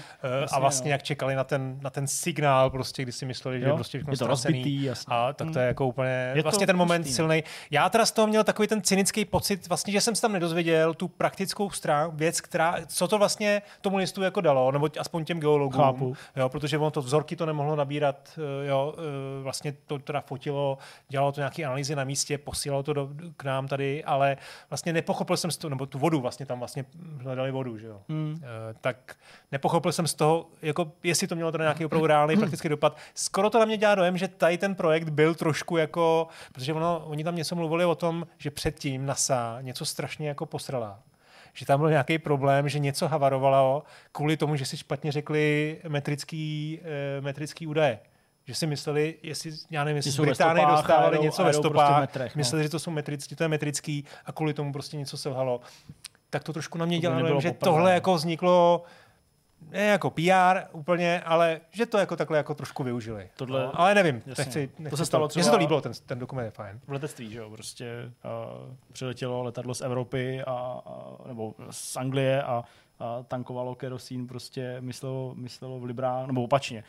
Prostě, No, že, jo, jo. Že, že, že, že, byly kilogramy, ale byly to libry, měli o polovinu míň, že jo, a tak dále. Takže to se určitě může takovýhle věci stát. No, Všechno? se. no jo, ale mě všechno už rychle. Tak, no, já rychle, teď, promiň, máme tady Zase tak to, jak já jsem řekl, že pojedu až v 9, nebo o 4 na 10, abych tak řekl správně. Takže... Hele, já tady mám taky nějaký věci, budu vycházet, proto tady šilhám do telefonu jako z rozkoukaných a nedokoukaných věcí. Finišoval samozřejmě Dakar, který jsem sledoval, no, samozřejmě ne živě, ale zprostředkovaně. Poprvé to bylo na Nově po letech, že jo, dřív tu licenci měla česká televize, nebo minimálně v těch posledních letech, takže bych jako měl spoustu postřehů vlastně k tomu způsobu, jakým se to servírovalo, jsem měl jako docela velký očekávání, byl jsem zvědavý na to, jak to bude provedený, nesnad, že by se mi to řešení české televize eh, nelíbilo, ale myslel jsem si, že třeba komerční televize něco odkouká, bude mít potenciál posunout to vejš, nebo dál třeba, vylepšit to nějakým způsobem a i když tím začnu, tak musím říct, že na začátku jsem jako neměl, nebyl v tomhle ohledu zklamaný, že mi přišlo, že hezčí studio, by doplněný o nějaký reklamy a product placement, ale to je celkem hmm. pochopitelný. Grafika, samozřejmě taky tam někoho měli přímo, přímo na místě, přímo v Saudské Arábii, ale nakonec mi přišlo, a to teda považuji jako pro sebe za takový soukromý zklamání a možná částečně za chybu, ale kdo jsem já, abych to jako vyčítal prostě někomu, kdo dělá v televizi, že jo, kde jsem nikdy nedělal, že poměr mezi rozhovorama, které se dělají ve studiu, ve, k jako zprávám skutečně z toho, co se děje na tom Dakaru, schrnutí těch jednotlivých dnů a jednotlivých kategoriích, to bylo prostě v drtivý prospěch těch rozhovorů ze studia, který neříkám, že byli nudný, nezajímavý hosti nebo něco podobného, ale prostě, když já nevím, z 15 minut mezi dvouma komerčníma blokama je jenom třeba 3 minuty věnovaný určitý kategorii rychlýmu sestřihu, tak to mi přišlo jako škoda. Z toho důvodu, že jednak já to sleduju hlavně kvůli tomu dění jako tam. Host to no, může, může dodat kontext, to je pochopitelný. Ale když to takhle zestručníš, jenom na ty výsledky, když nevyprávíš právě tu omáčku a ty detaily, tak to připravíš jako jakýkoliv jiný sport o to nejdůležitější, o ty příběhy zatím, prostě zbudou ti jenom nějaký syrový data a to zvlášť mi přijde v případě toho Dakaru jako velká škoda. Ale oni protože... dávali jenom sestři nebo i živě to dávali? Ne, ne živě to, to ne. To už dlouho neběží, to, to, to, asi ani nepůjde. To, ani, jako, to já myslím, prostě že jestli živě to snad nikdy ani nebylo, jo. Teda jako možná se pletu, ale a, bych skoro a dneska by to technologicky možná už zajistit šlo, paradoxně, ve srovnání s jako s dřívějškem, ale není mi známo, že by někde byl nějaký jako kontinuální, ne, ale určitě no. to není u nás prostě. Hmm. Takže no, jako to, že je to formou těch studií, to mi ani nevadí, když je to studio patřičně dlouhý a když se ten čas využije, tak to může být fajn, ale tady bych si neuměl představit, že to sleduju bez, bez, bez webů a bez dalších, jako, hmm. bez článků, bez, který se třeba věnovali těm situacím nebo i jezdcům, hmm. který mě zajímají. Protože já si prostě myslím, zkrátka dobře, a tam to chci utnout, že by to bylo na dlouhý povídání, že prostě, když jako já nevím, vypadne několikanásobný vítěz, Stefan Petr Hanzl, jedoucí druhý rok za Audi, prostě, který má obrovské ambice, tak to prostě nelze spláchnout jenom tím, že řekneš no a, bla, a pak prostě byla nehoda Stefana Pettenhanzla a prostě skončil. Jo, já to záměrně trochu přeháním, to prostě nebylo jako nic, jo, takže z toho vlastně hmm. vůbec nevyplývalo, co to znamená hmm. pro to kombo se Sainzem a Extorm, kdo byl ten třetí, prostě tak mi to přišlo, přišlo škoda. Dakar samotný ten byl prostě mega dramatický, prostě favoriti vypadávali, jo, jo. to Audi to jsem tady taky zmínil, po druhý už takové jako asi pro ně velký zklamání, tak jsme zvědaví, co bude znamená příště, prostě samozřejmě kamiony mega sledovaný, protože tady v Česku je to prostě pravděpodobně nejpopulárnější, když už samozřejmě máme ty zástupce i v autech, motocyklech a tak dál, ale kamiony to bych řekl, že je prostě naše disciplína samozřejmě díky, díky Loprajzovi a díky osmdesátkám, navíc tam nebyly kamazy, mazy, tak se to furt opakovaně taky řešilo a prostě přelejvalo se to a pak samozřejmě jakoby to, to neštěstí s tím divákem, ale tam, tam bych asi jako nechtěl teďka, nechtěl teďka zabíhat. Kvůli Dakaru jsem si předplatil Vojo znovu a kvůli té uh, jedné rodině, to jsem tady říkal minule, ale tak se to snažím trochu používat a viděl jsem tam film, který i v Česku, pokud je mi známo, není uváděný pod názvem Císař, ale Emperor z nějakého důvodu, teď některý ne... Je to film, ve kterém hraje Tommy Lee Jones a jeden z herců, který byl v Lost, takový ten hlavní zlost, takový ten černovlasý, neví někdo, jak Loke? jsem... Ne, ne, ty myslíš normálně prostě... Já vím. Takovýho toho, jak, jako, jako hrdinu nějaký. Říká, říkáme se, říkám, že myslíš záporáka? Ne, ne, záporáka. Jo, ne. to hlavního z černého okay, okay. tak, to byl, tak to byl no, Matthew Fox ho, jo, Matthew, Matthew Fox, Fox ho hraje. Uh, Emperor je film, který se odehrává bezprostředně po kapitulaci v Japonsku, bezprostředně jako po kapitulaci japonský. A Tommy Lee Jones tam hraje generála Douglasa MacArthur a ten Matthew Fox tam hraje jinýho brigádního generála, který vlastně mm, má se postarat o to, aby byli pozatýkaný všichni ti, kteří byli z, z, jako, se zasadili o to, že zavalekli Japonsko do války nebo, nebo jako rozpoutali ten konflikt. A krom toho a to je to hlavní, pak jako vyšetřuje zavinění na tom konfliktu prostě právě toho císaře a co se s ním má stát. A vím, že ten film není, pokud je mi známo, hodnocen jako nějaká megabomba, můžu tady v rychlosti číhnout, pardon, na ČSFD, ale já jsem ho viděl už po několikátý a musím říct, že se mi docela, docela líbí. Jo, je hodnocený asi 66%. Kromě toho tam teda ten Matthew hmm. Fox řeší nějakou svoji soukromou linku hmm. o přítelkyni, kterou si našel dřív, která je Japonka a jsou tam nějaký flashbacky do období před tou válkou, což bohužel jako podle mě není tak zajímavý, nebo ne, ne, není to prostě zajímavý, tak to jsou vždycky takové jako situace, které trochu prozývám a taky ho pro následují nějaký démoni, ale ta, ta část, která se jako snaží držet té historie a prostě představuje ty postavy, přestože tam bude nepochybně velká umělecká licence, tak je pro mě zajímavá. Tak to byl, to byl můj, moje vojo, potom jsem samozřejmě prosvištěn něco na i vysílání, ale to se mi tady nějak vymazalo. Uh, potom jsem eh, na Disney+, Plus řekl, že bychom se mohli podívat na středodokový Edwarda s Madlenkou. Já jsem říkal, že to je úplně v pohodě. Kristýna říkala, že jsem se zbláznil, že to bude jako strašidelný a mě to přišlo jako takový hezký, trochu až vánoční jsem příběh a takový čávy mě to hrozně jako dojímá, mám to rád. Eh, no zkrátka a dobře, prostě skončili jsme u scény, kde teprve jde ta herečka, již jméno jsem zapomněl, že jo, ta Avon Lady po schodech ještě ho ani nenajde a Madlenka začala brečet, takže jsem byl zadebila, že jo, no, a Kristýna měla pravdu, jako. no bál se. A já jsem se jako do toho snažil vcítit, já chápu, že ten film jako je znepokojivý, ale přijde mi, že přestože jako je temný, tak díky té bárnovské estetice no, je podobně jako... jako mrtvá nevěsta nebo jo. Eh, Nightmare Before Christmas jako ty, ty, ty, to, to hodný nebo hezký převažuje prostě nad tím. No ale zjevně jsem se splet, takže jsme, hmm. jsme se daleko nedostali. Hmm. Uh, trošku jsem koukal na Acta X na Voju. A připomněl jsem si, jak skvělý je ten první film, podle mě. Eh, určitě si ho vybavujete a vždycky to si u toho vybavím, že jeho největší chybou vlastně je, že ve většině zemí světa nás samozřejmě nevíme, je bohužel jeho největší chybou ve své době bylo, že byl uváděný v kinech zcela disproporčně k tomu, kde tady Akta X byly, protože on je vlastně propojovákem dvou sezon a hmm. bez toho ten příběh sice stojí částečně sám o sobě, ale je přímo navázaný smysl, na tu mytologii, takže si myslím, Aha, že od té doby mám mnohem horší pověst a říkal jsem si, zajímavý je, že to jde furt v televizi, furt to dávají, ty to dávali taky, proto mě to inspirovalo, jsem si to pak dohledal, jsem to nestihl v televizi, že jako se vlastně nikdy neodbourá ten handicap toho, aby se to dávalo, protože ten seriál občas taky dávají v té správné posloupnosti, protože tady jako, musel jako tady to, pět sérií No ale je to hrozně zvláštní, protože opravdu hmm. ten jako film jako je trošku jako státek Generations. Ano, stojí sám o sobě, ale zároveň jako... A, a mezi, kterou, aspoň... mezi kterou sérií to bylo? První co já? Ne, myslím to, ten film. Jo, ten film. Hele, to bylo až tak po té čtvrtý, ne? Pátá, šestá, no. nebo, ale to, hmm. to nedokážu říct, jenom řeknu ti s jistotou, že když to tady šlo, když to mělo premiéru, tak samozřejmě my jsme zdaleka nebyli tam, kde jsme hmm. být měli a pravděpodobně se to týkalo víc zemí. Na Netflixu jsem zkoušel Jana Žižku a doufal jsem, že to bude lepší, možná se k tomu ještě vrátím. Fakt jsem si jako přál, aby se mi to líbilo, nejen kvůli tomu rozhovoru, který jsme tady měli, ale prostě hmm. to. A poslední věc, kterou jsem sledoval, a to bych radši asi vám tu synopsi přečet, pardon, kdyby se mi tady podařilo probojovat v té aplikaci. Se mi to podařilo... ze sprchy a spadný ručník, muž říká, o, ne, já, to jsem nečekal. Já nevím, jak bych to totiž jinak se popsal. Synopse je následující. Já nemů... za chvíli pochopíte, proč jsem to radši neměl interpretovat já. Skupina mladých filmařů přijíždí v roce 1979 na texaský venkov, aby tam natočila film pro dospělé. Na neštěstí jsou jejich sousedy po starší manželé, kterým zdejší pobyt značně znepříjemní. Jdou tam točit porno, kdybyste si úplně nebyli jistý. Ten film se jmenuje X, měl premiéru loni, už tehdy mě zaujal, ale neměl jsem si ho kde pustit nebo kam na něj jít, tak dorazil na HBO Go. Mohlo by vás zajímat, že v něm hraje Jenna Ortega. Mm-hmm.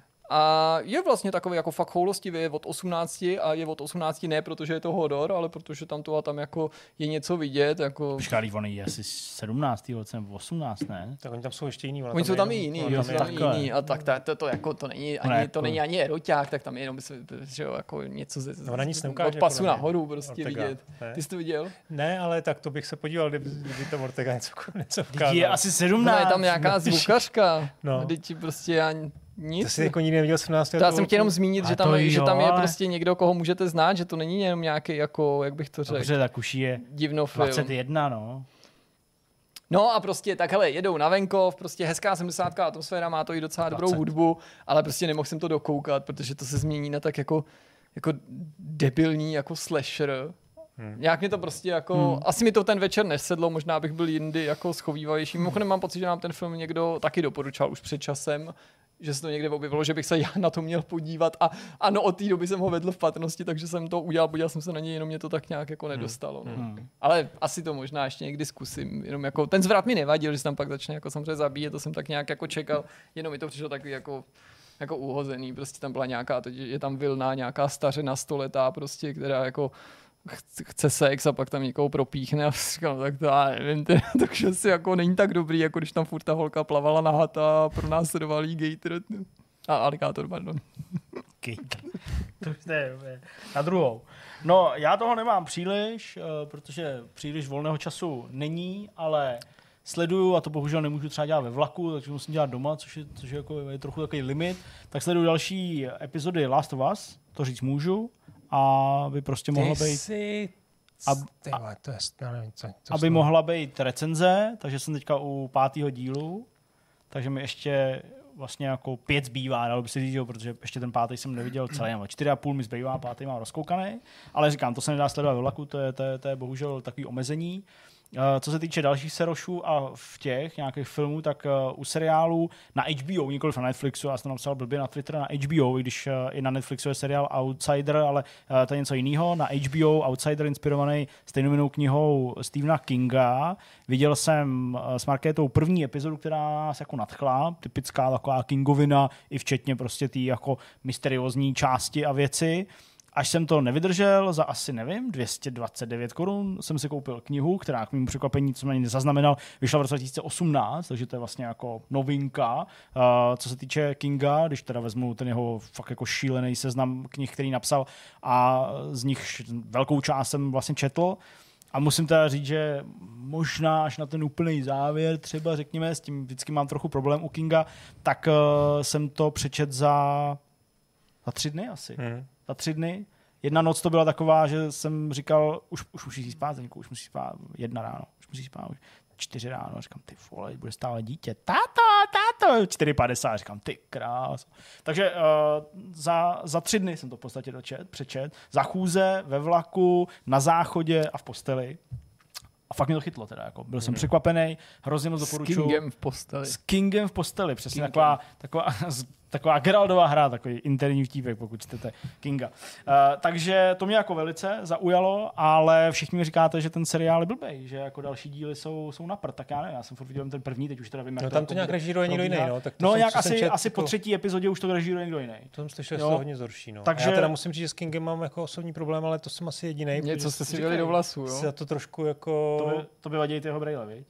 Tak co je na něm zase? Nebo Co, co co ti udělat? To je jak s těma tenistama. Co ti vadí? Posílá, prostě posílá ne, vole, plivky ne. Hele, já jsem si počil v knihovně teda asi pět post, ne, Jaký, posledních jaký, jaký? knih. To je- to je důležitý. Ano, jo, je to důležitý. Je no, to prostě důležitý. jsem si počil, teď třeba to úplně poslední. Uh, ty vole, jak se jmenuje, najdi to když tak, ale, To no ale já to prostě nedočtu. Já jsem nedočetl je to jako jednu moc knihu. dlouhý, jo? Nebo... Ne, ty vole, jako, já čtu dost knih, já čtu Já vím, že 20 čteš, knih jako za rok, ty no. vole. No, to jsi dobrý. A prostě, nevím, mě to nebaví, mě to nebavilo. No a mm, co tě na tom jako nebaví, nebo jako konkrétně teda... Hele, eh, teď tu poslední jsem četl Billy Summers. Nebo roz, roz, jsem se jako rozčíst. To je nějaká knížka 20, 2022 u nás. Jsi říkal, že čteš Kinga a teď já ty si jsem- čet nějakého Billyho Summersa. To já jsem nečet. Protože já fakt jako já jedu vlastně, já jsem furt nedočet takový ty jako starší. Dalo by se říct, že ten Outsider je možná jedna z nejnovějších knih Kinga, kterou jsem čet. Musím Hmm. říct. No ale, uh, co, jako, jako, co tě na tom nebaví? Nebo jako, co ti, Hele, co nevím, co ti vždycky vadí? on, on je, hele, já se na to trošku jako stydím a mám, se mám pocit, že ne, jako to není univerzální no, přemýšlím nad tím, proč, jako, no, ale- ale málo kdo to takhle má, jako, že většina ho jako ocení, jo. Hmm. Ale já mám pocit, asi on bude jako hodně kreativní uh, a má jako vlastně každou tu knížku trošku jinou jinak. Jo, a to ale Summers, série, já to už nevím, co prostě- tam je přesně ta zápletka, ale tam je asi 30 strán, kdy teda prožiješ nějaký jako příběh, pak se to jako, pak se, a pak to vlastně něco se tam svične a ty ten samý příběh prožíváš znova a je to vlastně strašná nuda. Jo, to- vlastně jsem neměl chuť vůbec to to, není- to žít znova. A on asi má jako kreativní jako způsoby, že nachází nějaké jako formy, Tohle- jak, jak to- píše. tohle a tady mě to pravidlo prostě určitě, štvalo no. a myslím si, že jsem to už takhle zažil jako několikrát kni- knížek. A to jsem si vybíral knihy, které mi někdo doporučil, jako, že jsou to jeho nejlepší nebo jeho z lepších. Jo. A tak třeba jako osvícení já už to čet, No, myslím si, že ne, no.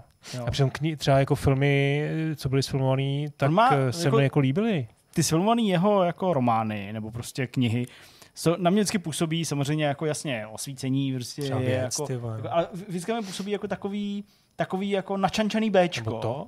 který se mi prostě líbí proto, protože znám tu předlohu a jako mám rád ten styl. Většinou tak na mě jako působí. Vlastně i, i jako Uh, tak on tam byl nějaký televizní věci, že Určitě. ne všechno bylo jako jasně, vysokorozpočtový, že to je na přelomu Ale- 80. 90. ale na mě takhle pocit. působí třeba i toto. To Myslím- první? Ne, no to první vůbec, ale jako, nebo jako to, takhle, to první je úplně moc, ale, No, i, to, jasně. ale i to nový. To ti přijde, že působí jako, Že to- že Bčko? To, mi- to mi přijde jako takový, jako prostě Mně přijde, že na horor, Bčko. který jsou sami o sobě takový jako že tak působí občas, No. jako že horory mají nižší hodnoty obecně a někdy, jako, tak tohle mi přijde, že ne, že je to jako to nejlepší na hororových filmech, ale že těma produkčníma hodnotama Ale- se to sn- No, když je něco, někde horor, jako když na něco těch- hororového, tak já teda horory mám jako velmi nerad, obecně jako Rozumím. žánr. Jo. Ale, za, za, ale on to teda- nemá všechno hororový. No to nemá. zase, že- Zase teda ale pravda vlastně to, co ty říkáš, tak třeba ano, u toho to je to, jak to říkáš, jo? že vlastně se jako na začátku prožije nějaký příběh s nějakou partou a vlastně od půlky knihy, nebo od půlky, ne, ne, od půlky, to je od začátku knihy v podstatě, tak uh, pak to vlastně prožíváš znova, když jsou dospělí. Jako, takže vlastně jako jo, jako máš pravdu, že tam tenhle ten motiv je, ale to určitě není univerzální. Tohle bude spíš jako náhoda, Pro Kinga no. jako není, jako že by každá kniha byla takhle. Jo. A uh, třeba kdyby si úplně jako od to, se odvrátil od těch věcí, které jsou založené, dejme tomu, v našem světě a jsou takový jako realisticky, by jsou samozřejmě plný nějakých mysterií a podobně, tak eh, třeba temná věž nebo něco takového, to tě jako, to by tě bavilo, nebavilo? Protože to je úplně jiný, že jo? Prostě, To nevím, jestli jsem zkoušel. To nevím, jestli jsem zkoušel. Teď se koukám Dallas tu 63. adaptaci, že jo? takovou, Dallas nebo 63 nepříliš měl výborný seriál. Pro- To, co? Dallas 63, jestli to z ničeho nepletu, No, měl Dallas výborný 63 je úplně seriál. fantastická kniha. No. To je o tom JFK, No, jasně. asi podle obálky, jak nějaká alternativní... Ale třeba pod kupolí se třeba podle mě nepoved seriál, No. to Under the Dome to bylo, že jo? No. Tak to byl jako Jo, to- podle mě blbej seriál, ale úplně, úplně, úplně famózní kniha s takovým divným koncem, protože jak říkám, vlastně problém s Kingem kvůli těm koncům. A já koukám, ale že v těch filmech má teda taky jako věci, které jsou úplně mega, jako že Misery nechce zemřít, to úplně Dobře, skvělý. tak třeba jako Shawshank je prostě Shawshank jako, je vlastně, jako no. super triple A film, No, jo, jako to chápu. Jo, má určitě, jenom prostě většinou na mě, Dolores to Claibornová je taky úplně boží film. Jakože ten film je opravdu vím, no, povedený. tak Jo, Prostě- jo. Hele, takhle, jako já vlastně Musím to, asi, já to asi, chci zkoušet znova dál, no, ale... asi to na ně působí Ale- takovou tou ušmudlaností, Hmm.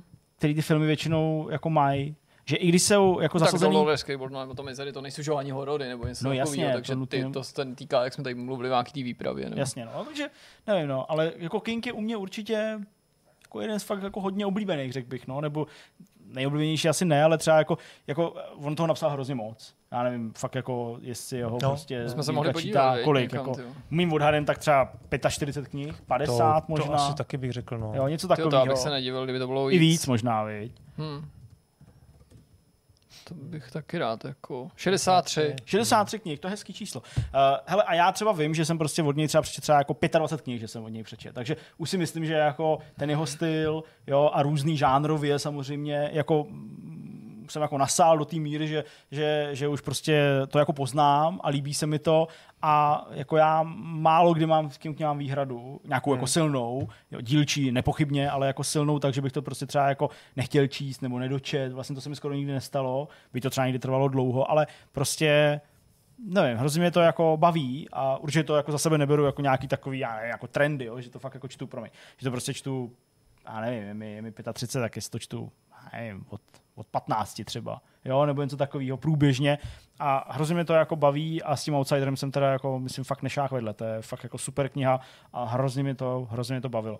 Takže uh, tohle a v zásadě nic víc. Viděl jsem Jirka, že na Twitteru upozorňoval na uh, blížící se premiéru seriálu, a teď nevím, jestli to jmenuje Labuť, Zlatá labuť. Zlatá labuť se to jmenuje, tak uh, to jsem viděl taky teďka někde a Hmm. vlastně mě zaujalo, že už to vlastně brzy příští týden, už to bude na voju o týden dřív, myslím. No, no, je to před koncem ledna, to má jak No, no, být, jasně, jasně. už. No, Já jsem to taky to, jsem to vyhlížel už nějakou jako dobu, ne, ve smyslu, že to bylo jako Teďka- můj top projekt, ale Jasně, no. Teďka začala Ordoška dneska, tak to je super. A, Ordoška je ordinace. a, no jasně. A no to už to je normálně ta ordinace v růžový zahradě. 20. A ty na to řada. koukáš? Co víš, že jo, to je jasný. A tebe to musí být hrozná nuda, ne? Tak já jsem třeba 18. a 19. skoro neviděl a předtím jsem to A viděl. co se tam jako děje? To je Co, něco jako nic, v že jo. pohotovosti? Ne, ale tam je, tam je fantastické, tam se prostě děje všechno. Jako, jo. Tam prostě máš malou nemocnici a tam se prostě děje všechno. Od vražd, drog, prostě únosů. Ale sleduje spíš zabíjení. příběhy těch lidí, jako těch doktorů. No jasně, pan jaký- Mázl prostě to je největší borec, jo, to je jasný. Ty vole, já to fakt trochu čumíš, to musí být to je mega. Maria, ty vole, tak čumím, no. To teda, když jsme u toho, tak já jsem si to nechal, nechal na příště, ale jsme takhle seděli s klukama u televize a při, s synama. Jo, A s, jedním nebo s oběma, s oběma. Ty vole, to budu hlásit pro jistotu. To je running joke, to byl takový running joke, který nebyl ani poprvé vtipný, To ale... ne, to je pravda, ale, Ale ne, ty jsou vůbec nejlepší. Tady tyhle, tyhle, ty... A nějak jsme nevěděli, co zapnout a pustili jsme si Sheldona, mladýho. No, ty to, Jo. To, to je krásný. Já si to My na to kdysi... začali koukat s dcerou. No, To je ty vole, to je úplně geniální. Je to skvělý, no. Jako, ale nej, mě, dobře, mně to nepřijde zas tak dobrý, jak možná jako to teď vypadá, ale já jsem nejnačenější z toho, jak pozoruju ty syny, jak vlastně chápou nebo někdy ani nechápou tu ironii, nebo tu, tu nadsázku. Ale i tak je to jo. zábavný. Je to zábavný, jo. Je I to když dobrý, právě je to nedoceníš Ono to asi bude ještě lepší. popkulturní narážky nebo Přesně. narážky pro dospělé. Hele, shodou okolností je to tak 14 dní, co jsme na to začali zkoušet No. koukat s Madlenkou a ani jsem jako netušil, že by jí to zaujalo. Zaujali to v televizi, jak jsme to pak začali Tak to jako- od jedničky z HBO, protože jako to bych jí nikdy nepustil, protože bych si myslel, že jí to ještě vůbec nebude bavit, ale No. asi tím, že je tam prostě malý kluk a tak. Jo, Jí ani nepřijde ale- zřejmě ani zvláštní. Tak tak se Malá holka, takhle no, hlásit po sériích. No. My jsme teď fakt jako si myslím, že to, jako, Mm, To, my na to koukáme vlastně furt, teď máme to, No. jako, ty aktuální díly vždycky prostě koukneme třeba na dva večer nebo něco. No to jo, tak si to jsem říkal, že to tady No. jako sleduju, to myslím, jako, že jsem se vrátil s ní k jako první jasně, sezóně. No, takže to je, to je fajn. No, za mě, za mě asi všechno, já prostě víc toho jako nemám. Moc hry vlastně teďka ani ne, čekám na Forspoken, no, jestli to snad dorazí do konce víkendu, teda doufám, že jo, no. To se vy dozvíte asi brzy, no, jestli jsme to dostali. Nebo tak to gudla. Víte, jak rozložený budeme v pondělních novinkách, jako jestli to tam je, anebo ne, anebo budeme vám říkat, že už vyšly recenze, ale. Nic. nic. Protože už je za pár minut devět a zvučkový jídlo, Musíme jet. tak uh, musíme jet. Tak se mějte hezky. Tak čau, Ahoj. Ahoj. jedem.